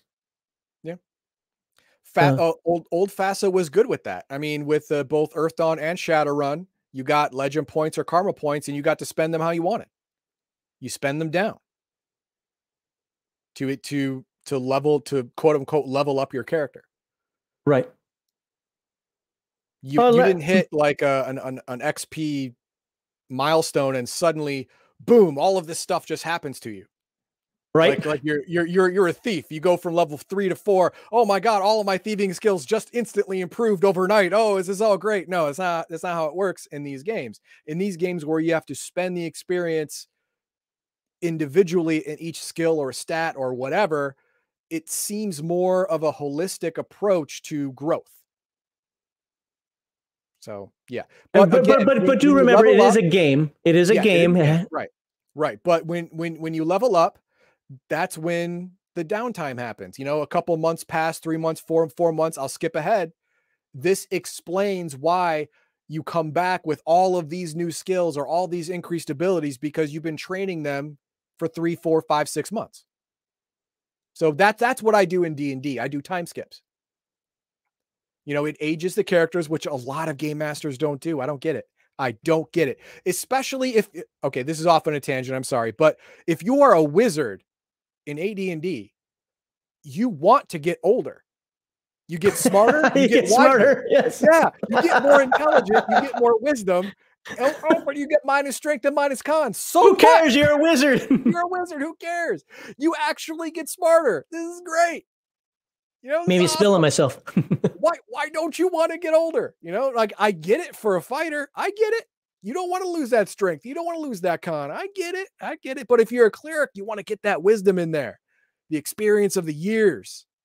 It's on your face. Can we have a year downtime, please? Not just three months. hey, you know what? If if all my players wanted it, I, I could do years of skipping if they want it. I love the system of Winter Phase and Pendragon. Isn't Pendragon a Chaosium game? It sounds like it. I, I thought I thought Pendragon was a Chaosium game, and I never uh, played it. I do like the Chaosium leveling system with the percentile dice, and you have to roll underneath it. And if you do, then you get to level uh, roll a d4 to add to. Yeah, but you have to successfully use the skill at least yeah. once to try and roll on it. Um, um it is not okay. So I'm going to make my last few points here, and then we'll just segue this into segment three. You good with that? Go ahead. Okay. And if you if you need to jump in, jump in. So, uh, kind of to wrap this up, I guess, because these seem like points we've already kind of made, is we all, every one of us, you watching, yeah, you, that guy, that that that guy, that guy over there, Oh, that's like pointing at my computer. That's weird. That guy over there, this guy right here, double fingers at me because I know you're all pointing at me as well. Stop it. That's rude. Don't point. Um, we all have strengths and weaknesses as game masters. One of the one of the most comical weaknesses about me as a game master are names. What's the name of the shopkeeper? I don't know, Joe. Shut up. Yeah, right. but my but my brain wants to do the immersion thing, and so Joe, no, Joe is not uh, cannot have that as a fantasy name, you know. But even even beyond that, it's like like I have a hard time naming things. Is there another tavern here other than the one you wanted us to go to? Crap, yeah. There's the uh, I don't know the golden. Nope, can't do that. That's technological. The Golden Warrior. All right, yeah, you know something. You know, like I'm just not good at the whole you know on the fly give it a name thing. Uh, that's one of mine. Also, I can. Uh, one of my other weaknesses is I like watching people role play to the point of forgetting that I have a game to run. And so the role play will tangent and, and divvy off, and I'll be like, okay, hold on, hold on. I mean, you, know, you guys have been role playing. We got to get back into this. Um, it's something I've worked on and something I think I'm better about now. But I used to just sit back. There'd be times that our entire eight hour session was the characters going back and forth, like, damn, we didn't do anything today. And you know what? I still had fun. Be like, I could never have fun do game mastering like that. I had fun because I didn't have to do my adventure. I, I, had another week to prepare. Um, those didn't happen a lot, but uh, but we all have all, including you, Mr. YouTuber out there, or what am I on Odysee or Twitch or whatever. We all have room to improve. And it's usually by discovering our limits. Every one of us has limits. Oh, I have no limits. I learn and I improve and I'm always getting better. Good, but you still have limits. Yeah. We we all have. I mean, everything yeah, if, if in life. If you didn't have limits, you would need to improve. Yeah, exactly. Yes. Because one of the things you do is you use your strengths to cover up or to work over your weaknesses. Um, if you think this isn't yeah, so to get back to the title of the of the thing here, let's let's put up that banner real quick. Uh, where is it? Uh, get back to the title of this. Um, if you think this isn't you, you are high on your own stinky farts. Yep. And and finally, I'm going to say something disrespectful, but I don't care at this point. Oops, how do I get back? I want to get the banner back up. Can you get the segment two banner back up? Um, yep. I am not going to let. Uh, yeah, I'm not going to let some Trailer Park Boys reject tell me that uh, that my game isn't a good game because he or she does it differently. Just not. If you think that way, you're the one with the problem, not me because uh, Heathen Dog, did you have fun? I mean, I, I am only saying this from such a long ago game because that's the one you were in. Did you have fun in my uh, my Earthdawn game? For the most part, yes. And same with your Mage game. Like I, I had a good time. We had fun in Garthon's games, and we all run our games a little differently. Mm-hmm. And we don't agree with everything that's decided at the table and so forth. But you know what? That's just part of in the game. Part we, we human. Right, part of being human. Exactly. So uh, yeah, can I improve? Yes. Can you improve? Yes. Do you have advice that I can take and uh, and improve and help me improve my game? Yes. But just because I don't take your advice or because I think you're a weirdo that thinks that uh, because orcs uh, meant something in your weird little mind that I can't use them anymore, I'm not. I'm not playing that game. Oh, with the, is he talking about Ellen? What? I I missed some chat. Okay, so with that, let's uh, let's uh, say if you disagree or if you agree, please post in the comments below and uh, like, subscribe, and share. Pass this on to your uh, game master friends that uh, that absolutely like to lord over and think that only their way is the right way, or anybody who thinks that Legion of Myth, well, they think that only their way is the right way. No, we don't think that. Sometimes we maybe talk that way, but if you ever post a comment, we don't actually act that way. So uh, PDF Gamer says, "What determines how well you GM is you and your group have fun." Yes, yeah, that is it. Is if you and your exactly yep. right, hundred percent on the money. As long as you and your players are having fun, you're doing it right. Yep, and more people need to keep saying that. Uh, all right, let's go to segment three where you can join in. Um, if you want to get the banners up, I'll get the link out to people. Okay. do, do.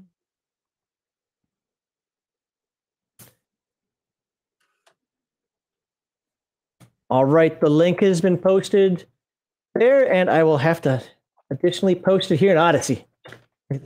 But uh, before we start, um, I have an, an example of uh, how I was a I, I was a poorer game master, and th- this is an example of it. This was in high school. I, I understand now. Okay. I was uh 17 or 18. I was a junior or senior, I'm not sure. But uh we I was I was running a vampire game. And uh there was there was a, a couple of of of NPCs that had to have a, uh, an interaction with the with the player group. But I I turned it into my own personal LARP. I I was acting as both these NPCs talking to each other instead of talking to the group. And they were and I was doing a good job. They were so enthralled. They were just sitting back watching me have a game by myself for an hour. I can't do that anymore. I've done that before as well, but yeah. I can't do that anymore. Technically, I was having fun. They were having fun. No one complained. But looking back on it, it wasn't really a role playing game. It was a one man stage show.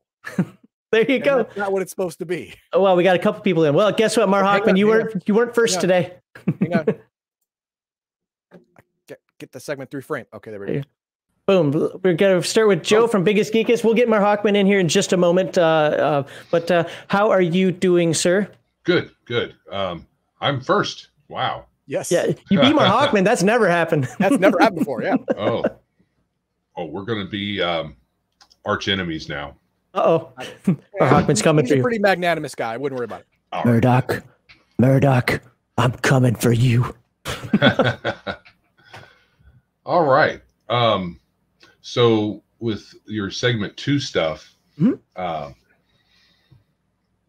I don't know if I stepped in it or if they were just being um, uh, a little butthurt. I went on uh, a, I didn't go on, but I commented on a podcast about troupe play. And if you're not familiar with troupe play, at least from uh, if you're familiar with Ars Magica, mm-hmm. well, have, long, oh my god, long, long time ago, ago, long ago, yeah, right. They, they have a troupe play thing where there's like a bunch of characters that the group makes together instead of everybody having their own, and uh, kind of pass them around, and everybody gets a turn being the wizard or or the bodyguard or the uh, the chef, the camp the camp cook or whatever. Okay, you can. Be, that seems like a drastic change, but all right. yeah, you can be camp followers, and sometimes when you're doing that, you play like two or three of them, like a, a set of them. Okay, but uh, um, so I when they were talking about that, I just called in and was a, little, a little tongue in cheek, and I said, yeah, um, if you're th- thinking about playing with that like that, uh, don't. And uh, just you know, just being funny. I don't like that style of play. True. Okay. okay. So, and then Wait, I called that, in. That's what you said. If you're thinking about playing like that, did you actually put dot dot dot? Don't. I did. That's what I thought. All right. Now this that now now I I can see the shitstorm on the horizon for that one because a statement like that in text chat proper, can only be properly conveyed with inflection and tone. Correct. this was yeah. this was a, a, phone call. So, oh, so I was able oh, to say okay. it.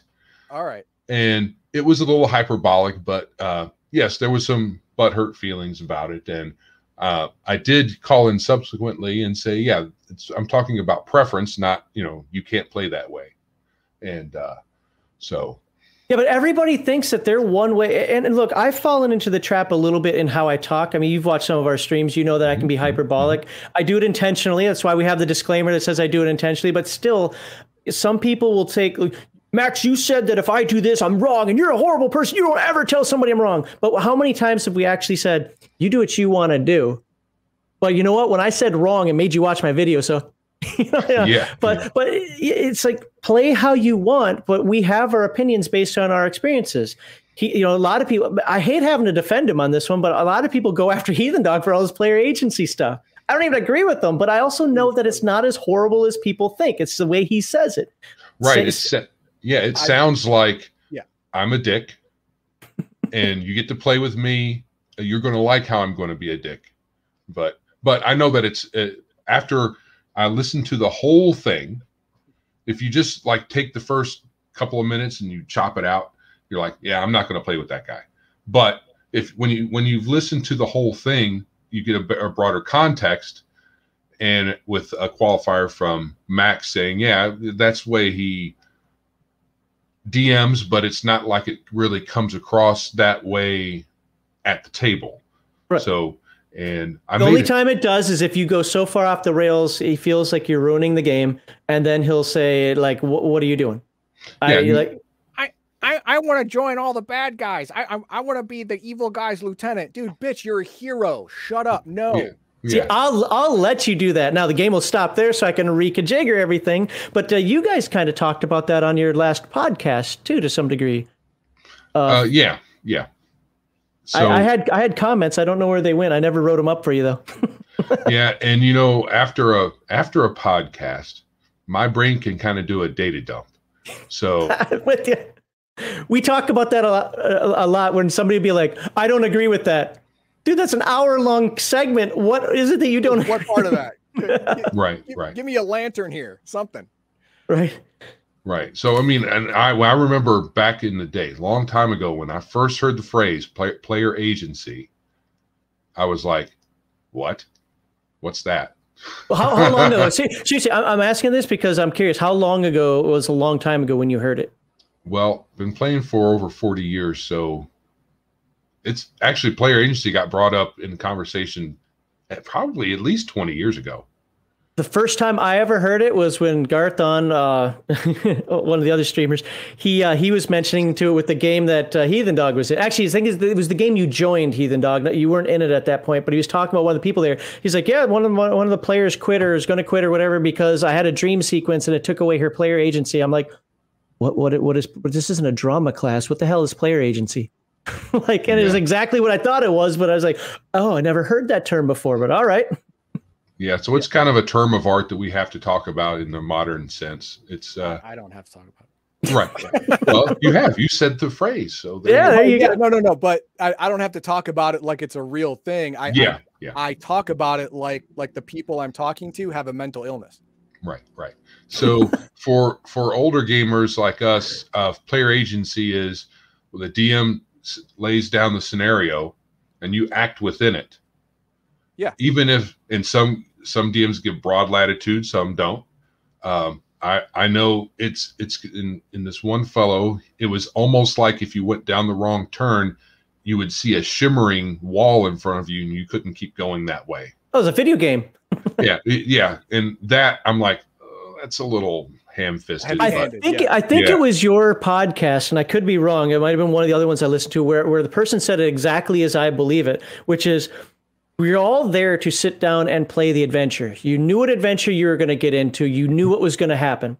So if if all of a sudden the players sit at the table and say, "No, we don't want to do that adventure anymore," well, you've just ruined the DM's preparation. Now I've heard the little purists on the OSR side say, "Well, you got to prepare for that." No, I actually don't because I'm there to have fun as well. If I put the work into that, I expect you to run through, at least attempt to run through this adventure or something. So there, now, how you do that might be a different story. If I'm not running a module, if I'm doing my own campaign, or uh, because I do modules as side things in my campaign, and you decide, you know, unlike Heathen Dog, you want to join the enemy, well, it's going to have to stop until I can retool it so that you do that. And there are going to be consequences for you doing that, but I'm not going to necessarily stop you from from doing that because if you guys as a group at the table decide uh, this is a losing cause uh, cause and I don't I don't want to lose like like I got family to think about like I let characters build like that.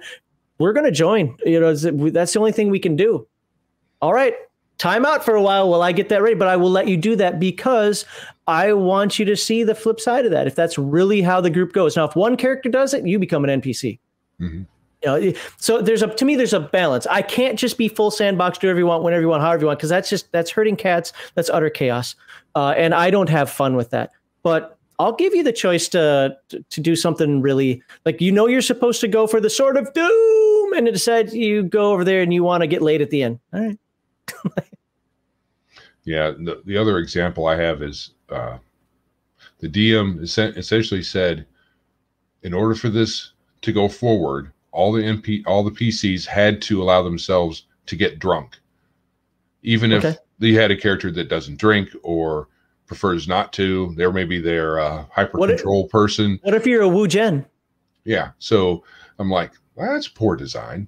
Yeah. I, I I have to get drunk and I have to let myself be manhandled or whatever. No, I don't think so. Yeah, I, see, I but- went along with it and I was like, okay, it was crap. Yeah, but the, the the problem is, you know, like using using that example, uh, and uh, Max said Wu Jen. There there are other there are other classes, you know, like Paladin, whatever, that uh, they they they literally are putting their their livelihood at stake if they get drunk. Like you know, uh, it's against the tenets of my God to get drunk, but I have to get drunk to continue this adventure. Uh, bye Bye. you know that's that's bit and like oh uh, i'm i'm a Wu Jen. If, if i drink i can't cast magic for like 24 hours or 40 or Oh. whatever you know whatever like that like I forgot uh, about that. then bye i mean yeah it, that, that that and that is the game master's fault that that that is the game master's fault because he apparently forgot the player classes and what happens. Well, well, even even if it's a module, a a- I don't want to say good game master because then I fall into the trap of what I was railing against in segment two. But uh, an experienced game master uh, should always provide other avenues. Uh, one of the things that I was taught is always give three ways that a character or a group can solve, and especially if it's a riddle. Like I, I don't like riddles in games because I feel like that's just the game master trying to lord over the players. Because you know, or that game master read a book that the rest of us didn't. But whether if it's some sort of puzzle, some sort of uh, uh, situation that the players could somehow deviate around, always make three or accidentally burn the note that they were supposed to open and read. You know, whatever. It's magic. Kill it. You know, have two other ways that it can be resolved. Right. That's always good. It- what, Uh, uh, and what- you don't even that? necessarily. Oh, I'm sorry. No, it's okay. Uh, what what was that? Uh, that that not like ancient Greek uh, uh, parable about uh, this this un un this knot that could not be untangled, and someone came along with a with a sword and just chopped it up. There you go. You know Right. that, that's what Max is talking about. There's always Yeah. another way. Make sure there's always another way. Yeah. And- and you if don't it- necessarily have to program in another way. Yeah, just just use the listen, noodle. yeah, listen for the players. If the players come up with something better than you did, let them do that. Unless That's- it's unless it's um, you know, Stupid. off the rails, so to speak. outside the framework of your campaign. Yeah. oh, that, is that how you word that heathen dog? That's how Off the word it. rails. All right, Mar Hockman, what do you have to add to this?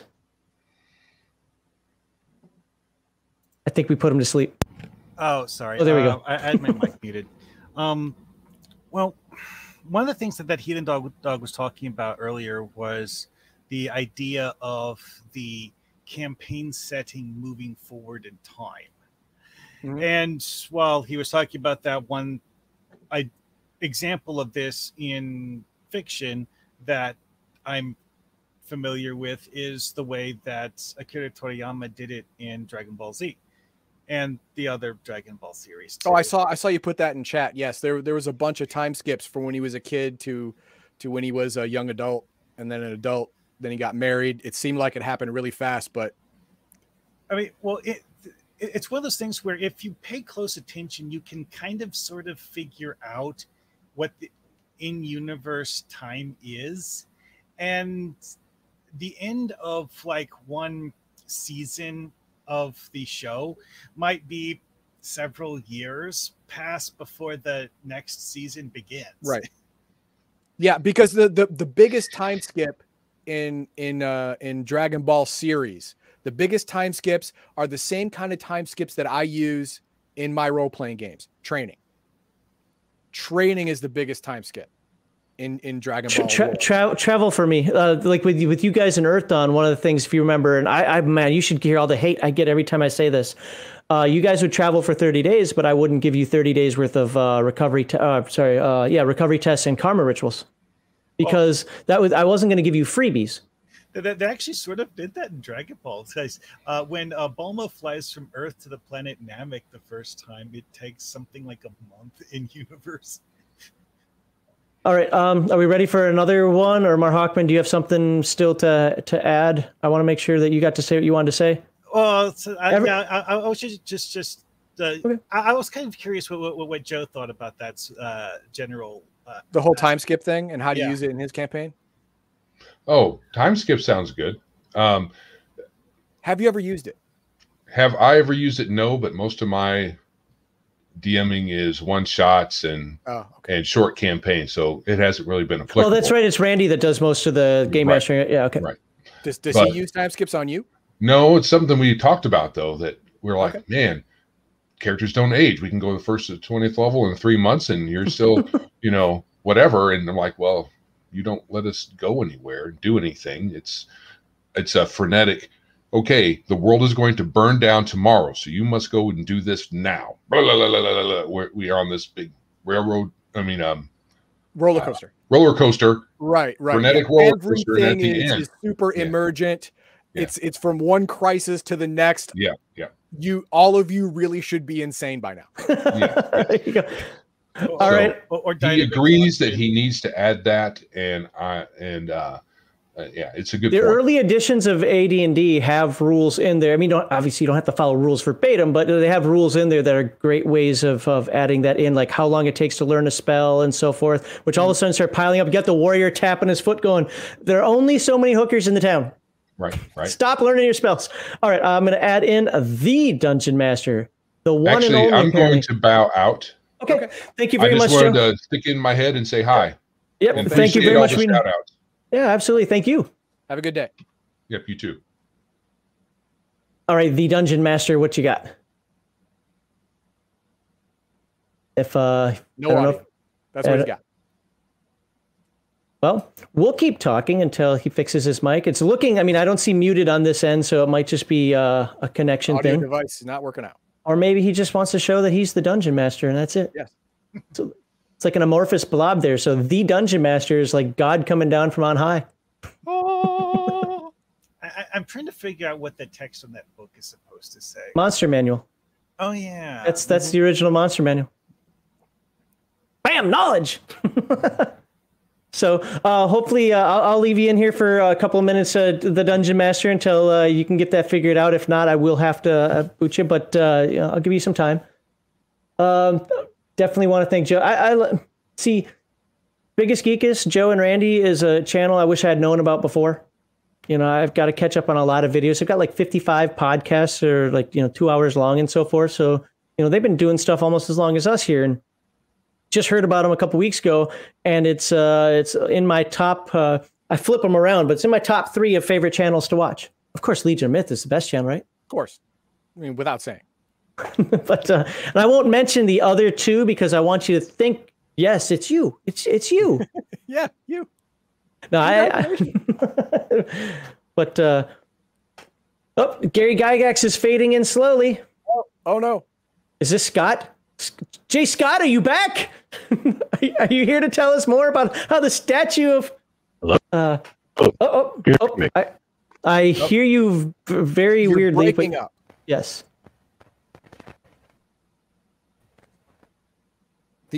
The the the visual part has become clear. The audio part, not so much yet.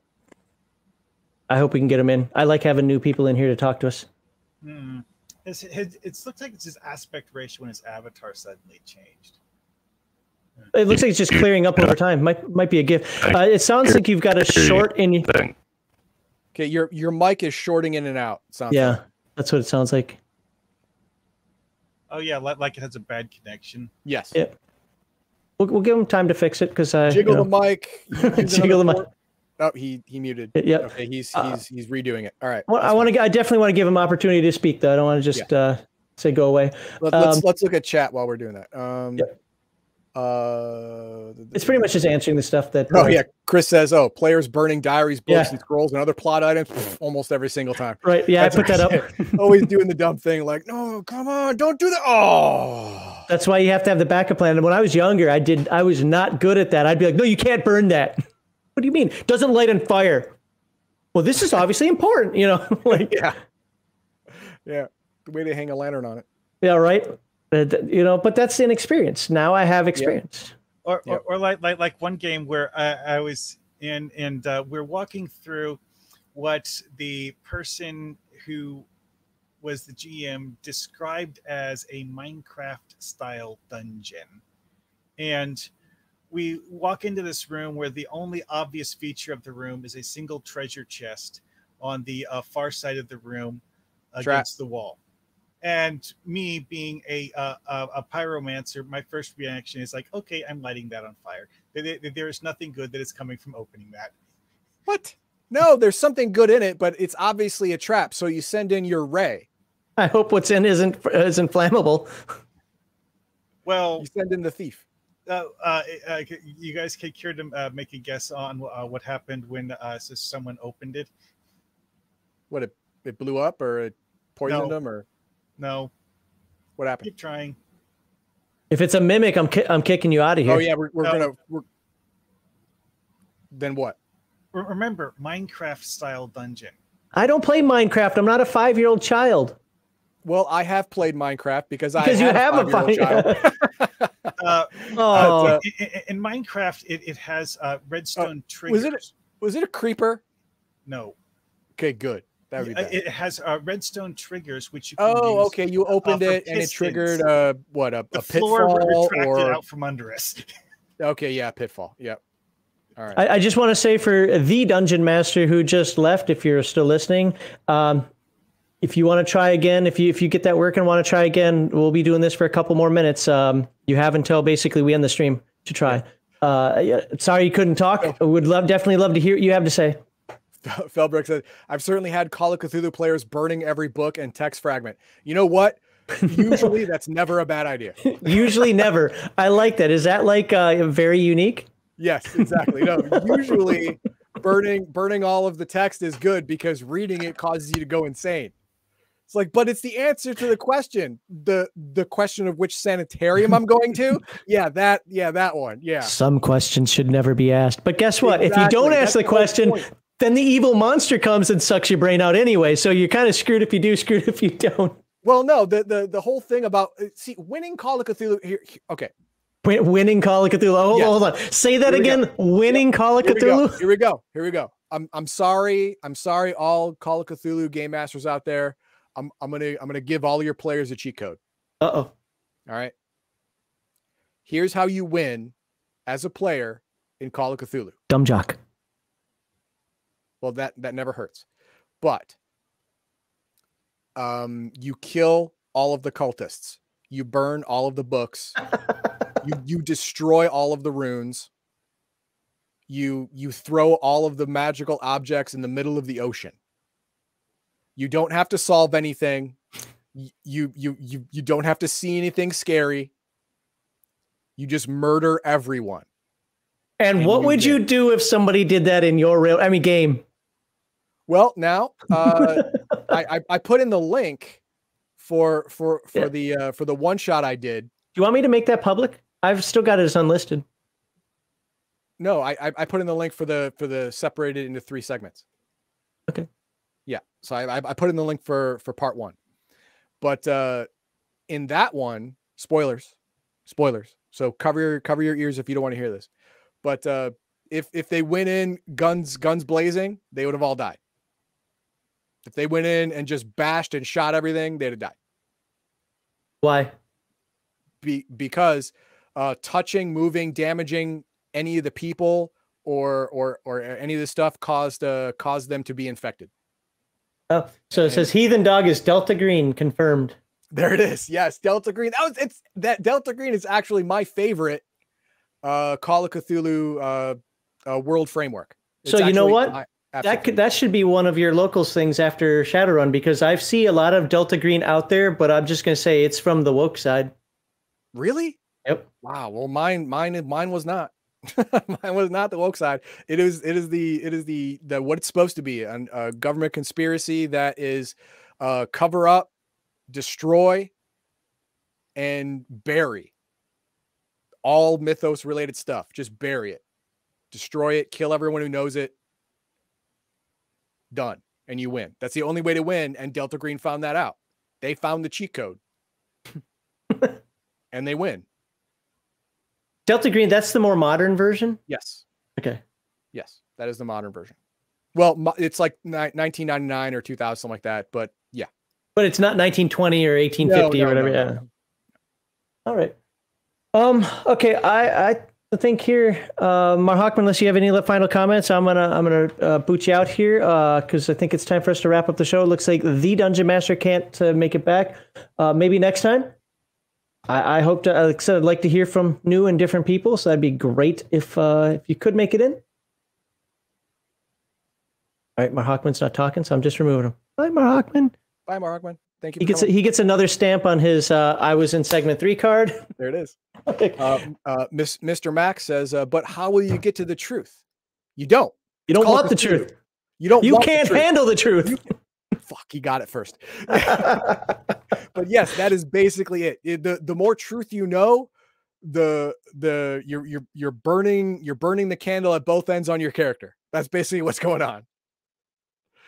You know, hey, if if you if you want to play a different character, dig down, get to the truth. You'll be Just an have- NPC in no time. Just have another one ready. So have another one ready.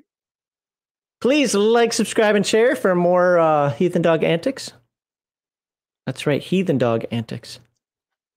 All right, I think uh, I think we're gonna wrap this up. Uh, again, I want to apologize. I don't really have to apologize, but it's a respectful thing to do. I'm gonna apologize one more time to the Dungeon Master who didn't get to speak. Maybe he's gonna come in here and just yell at us, and StreamYards knew it. That's what I'm gonna go with. You know, I'm glad you didn't get to talk. Because he was just gonna be mean. He was Yeah. gonna make fun of my mom. Yeah, there we go. StreamYard's new. Pepperidge Farm remembers. Um, what do we got going on here? What is wrong with me? If you want to join us, the best way to do it is on our Discord. You can pause it right now and you can take down all those little letters and digits and so forth. You know, I should actually have a cut and paste of that at some point where people really just should. click on it. Sure. Yeah. It's in the description. Just go to the description. It's there right now. Good point. I'm not ignoring you. Nope. The, the thing is, is that wasn't Jay Scott, so I'm not asking Jay Scott anything. At least it didn't sound like Jay Scott unless he's using a voice modulator. Uh, thank you, GM's Alcove. Oh, I don't have your page up anymore to to shout out. Um, you know what? I, uh, huh? I did. Well, I did at one point. Yeah, I shouted out earlier. Um, what we got here? Oh yeah, that's our website. I say our website. It really just hosts our videos. I, I keep. I've been saying this for almost a year now, and I haven't done this a single time. But it's going to host more than just videos at some point. I should do like the OJGM and just make random blogs about weird things that are five words long. uh, he's gonna be like, "I do more than that." I'm just joking, man. Jokes, internet. Got to learn to joke. Wait, wait, Uh, here. Uh, Matt is saying, "Oh, I, lo- I love how you're just ignoring me." The Because he reason was we're ignoring you is because you're saying stuff like this. This creepy Yeah. dude.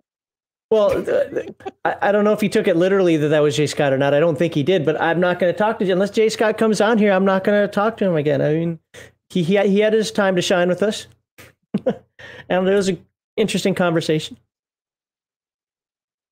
I want to thank all of our monetary backers, our Twitch subscribers. Cheers! We didn't get any cheers today. Nobody cheered for us. Oh. But you know what? Did have viewers on Odysee, and I think that gives me bits automatically. Odysee bits or whatever they're called Sweet. like the point zero zero zero zero zero zero one cent that those are worth. Hey, but you know what? That's point zero zero zero zero zero zero one cent that I had before. So there we go. Keep my question for later. I yeah, you just post it We'll later. put it in our pocket. Oh yeah. My wife will wash it like she does all the other notes I keep in my pocket. Damn it. And I want to thank all of our Streamlab and PayPal donators like Crafty, even though we didn't put his comments on the screen. Oh, I did. Oh, there you go. You didn't. Yeah. I want to thank all of our Twitch followers, YouTube subscribers, our chatters, and our lurkers. I do appreciate everybody who is chatting on every one of the formats we are using here. And uh, if you don't want to give to us, you know what? I don't want to hear Heathen Dogs thing. Just give to us. Forget forget the last two comments there, charity and so forth. Bam. Also, start looking forward to announcements on our Discord and maybe some other Discords for Game Master Gatekeepers, which will include, hopefully, I will not volunteer anybody they've got to do this, but we're working with a bunch of uh, like biggest, you know, Joe from Biggest Geekus. Hopefully, him and Randy are both on. Um, GM's Alcove, if he can do it. Aaron Pedantic, maybe. Uh, you know, Bruce Lombardo. Uh, well, he was one of the people kind of kicking me in the butthole to get this to happen, so he better be on one. Um, uh, uh, who am I missing? I'm missing some people. GM Dave. Uh, yeah, and some other people. I'm sure we'll find other people who want to join 40 year old white guys to talk about dungeon mastering, ga- game mastering, and yeah, things and that. we are gatekeepers. So if you're not a 40 year old white guy, you're going to have to pass the white test. wow.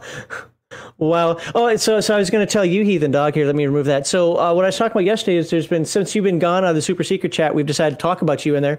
Um, uh, but so, someone no somebody did bring up um, uh, you possibly talking about champion slash hero system. So at some point in the super secret chat, I'm not telling you it's super secret. All right. Well, okay.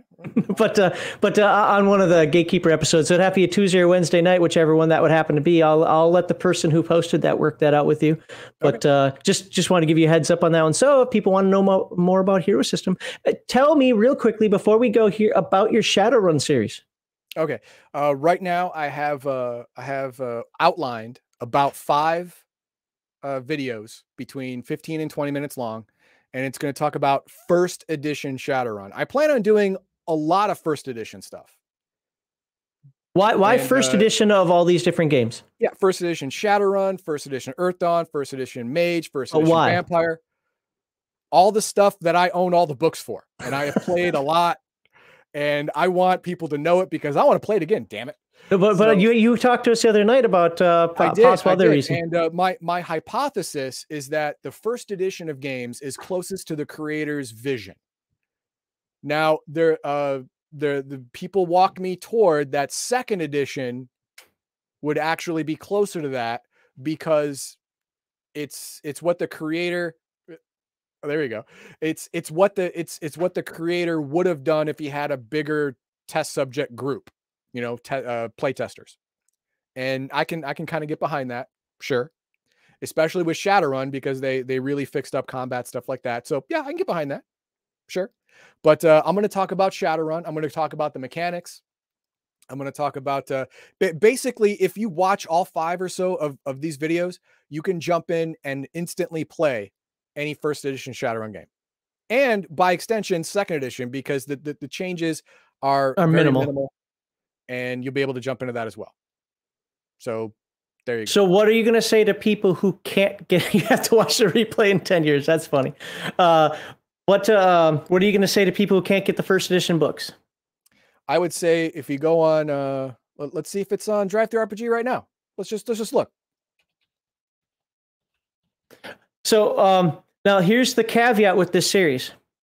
We all know that Heathen Dog does some really good stuff when he comes to the fund when it comes to the fundamentals of the games, and uh, I'm super challenging him to make sure that these are just as good, if not even better, than what he did before on the old Legion Myth Weekly live stream, which still get a ton of views. Well, for a channel our size, get a ton of views. Fair. So, uh, but uh, you know what? You're only going to be able to find these if uh, you're a locals backer. Yes, they're, they're going to be on locals. I'm because, debating. Uh, Ma- Max said he wanted content for locals, and he, he's too busy to do it. So I got to do it. I'm debating one other possibility. Here we go. Shadowrun First Edition. Uh, soft cover, black and white book Okay. is twelve dollars. So, uh, violence solved everything. I actually, I already said that. He beat you to it. Oh. Well, the the P- if you just want the PDF, it's eight dollars. There you go. And I can tell you if you missed the streams in the past, you can. Uh oh. Oh, Oh, God. Robbie That scared that me. Five dollars is twenty five dollars in nineteen seventy four dollars. Well, Robbie Mack, thank you very much for the super chat. That, by the way, just for anybody who cares, because you know what, somebody donated money. I gotta embarrass myself. There it is. Um, let me scroll up here. That we have now received thirty dollars today. If we can get to five hundred in like the next minute and a half, because I am about to end this stream quick, fast, in a hurry before somebody gets a wild hair. Um, Max is going to buy us matching uniforms, cheerleader uniforms, and we have to wear them for an for an entire session, to entire entire Sunday. And I will be stuffing my bra to at least a D cup. I will be stuffing my belly even more than it already is because I will. If you're going to look at me, you're not going to enjoy. it. You're going to pay me to take that off. Here's another 500. Make it go away, please. Please, you're going to look at me and question your sexuality. That's what's going to happen. Whether You you're know- a man or a woman, either way, you're going to question it. You know, about five years ago, I'd said that that would have been opposite, but now we've somehow swapped. Why am I the ugly one? God damn it. Stupid pool, stupid COVID stopped me from going to the pool. Yeah. Swimming. But uh, Robbie Mack, seriously, thank you very much for the $5. Absolutely, really appreciate that. Um, but what I do want to say about the locals thing is um, what I'm trying to do is I'm trying to wean myself because of some of the stuff that we say from the the possible uh, possibility of getting banned. I'm I'm not going to be Tim Pool here and every day say we could get banned. It could happen anytime, and no, it's not going to happen. Um, some of the stuff that that we say and that we want to cover and so forth is could. We're and not I've, big I'm- enough to be safe. yeah, we're not big enough to be safe, and I mean, uh, we've had we get stuff censored and blocked. Uh, Hey, Heathen Dog's blocked in the in the Oh, yeah, entirety I'm- of Japan. all of Japan for a lot of videos. yes, that's awesome. Um, Like the whole country can't Yeah, the see whole- my videos. Yep. Uh, his his anime reviews and so forth because Japan's that way. And I asked my wife about that. She's like, "Yeah, I'm surprised that didn't happen before." They even tried to do it in the states too. It's like, now you, you don't get that. You can block me over there. You're not blocking me over here. But no, the uh, so I'm I'm trying to go to places where we can talk more freely, be free, be ourselves. I know people are, oh, it's right wing nationalist stuff. Well, if you think that me working for the United States government, uh, you know, for the United States Air Force is a white right wing white, white nationalist, I don't want to tell you. Yeah, that, that's Um, pol- that's political crap, and I don't. Yeah. we're not talking about that. Yeah. So ultimately, you know, uh, that's why I'm trying to slowly get more and more people to watch Odysee. I get it. It's it's a tiny thing. A lot of people don't even know about it. Like, oh, now I have to do something on another site. I get it. So that's why we haven't bailed off these other ones. However, at some point or another, it's probably going to happen. But what I can do, because I've been rambling there, is I might allow it for YouTube members. Now, I would love you to become a member right now. But hold on, wait, there's more. I can't guarantee that right now because I have to see how that works with the whole locals YouTube thing and, and how I could possibly do that uh, without creating crazy amounts of work for Heathen Dog and myself. Hmm. So um, just want to put that out there. But but ultimately, our goal. I mean, we do this technically for free, but we also do it for money, or I wouldn't put ad revenue on on uh, on stuff, so forth. That doesn't mean our expectation is money. It means we appreciate the fact that you do donate to us, and we want to give people who pay us something more. It's not to hold out. It's not to be shills. It's not to be, oh my God, they're greedy assholes. But if you are paying us, why wouldn't you deserve more? It's fair. So that's you that's give more, you get more. It's it's the expectation of the human existence. Uh, see You put, in more, you put in more effort, you get more out of it. Oh, so uh, Coffee Freak has subscribed with Prime. Subscribed for seven months. Nice. Thank you very much for that subscription. Um, I do appreciate that. So Odysee doesn't work for Mr. Messi. I have the same problem with Twitch. Like Twitch works for well, I mean, it works better now, but like when I was in Germany, Twitch was crap, but YouTube was just fine. So I, I get that, and and that's another thing. I don't want to. God, I don't want to take things away, but I want to give to people who back us something. And if you come up with another idea, like, hey, have you thought about doing this for your backers? I will listen, especially Well- if you are a backer. Well, here here's me. Here's me giving an idea then. All right. Uh these these uh, five videos can be uploaded to Od- I don't know about Odysee, but can be uploaded to YouTube and Twitch for members and subscribers only in that in that order. So only they can see them. That can happen. We'll, we'll And- figure it out one way or the other. We'll figure it out. I mean, technically, we can upload it to Twitch. I don't know if you know that, but Twitch has an uploader. They've had it for like over a year or two now. Yeah, I know. That's uh, what I'm talking about. You and we can- upload it and have it be subscriber only. Yeah. Uh, So I mean, we have options. We have things we can do. It's just every one of those things puts more work on us. The reason why I like locals is because eventually, one day, if it was up to me, I would I would have one platform for everything, and locals seems to be the one fighting against you know for free speech, fighting against the the weirdness. Odysee being a very very very close second. So we'll we'll put them on par. Uh, and, and that's where I would like to be because I would like Heathen Dog to talk about how he railroads people. Uh, I, I would like him to be called a racist constantly and not me, and not have to worry about being kicked off. Yep. And uh Matt, I gotta I gotta say you're full of shit on this one. Um, you can give me as much money as you want. You can give Max as, as much money as you want. He's not going to put you in charge of anything un, unless you you've demonstrated you're a you're a properly thinking adult individual who can make good decisions. Oh, I mean, Mr. Max is we'll we'll take your money all day and not give you anything in return. But you've proven yourself through conversation and action to be a logically thinking human being. That's why you got this. I will have to actually look into this because if that's the case, then there's no point of us. See, I don't trust Patreon. Subscribestar was weird, so that's why I, I, I looked into locals, and I don't know any. So okay, well, damn it! If it's good enough for Nick Rekieta, it's good enough for me. all right, cool. Okay, back back on ending everything. We already did all the banners and so forth. I think Yep. we're uh, probably at the last one or two. So uh, I already talked about. Did I? I did talk about this. Yeah, I did talk about that. So I guess we're at the end. So in case I forget to type it in the chat while we're closing out here, because I have some things to talk to Heathen Dog about. Hey, thank you everybody for being here. Great conversation. I thought this was going to be another short one. It ended up being longer than I thought. Again, happens all the time. Thank you to Joe Mar Hockman and unfortunately the Dungeon Master who couldn't ma- uh, get the voice working for at least trying.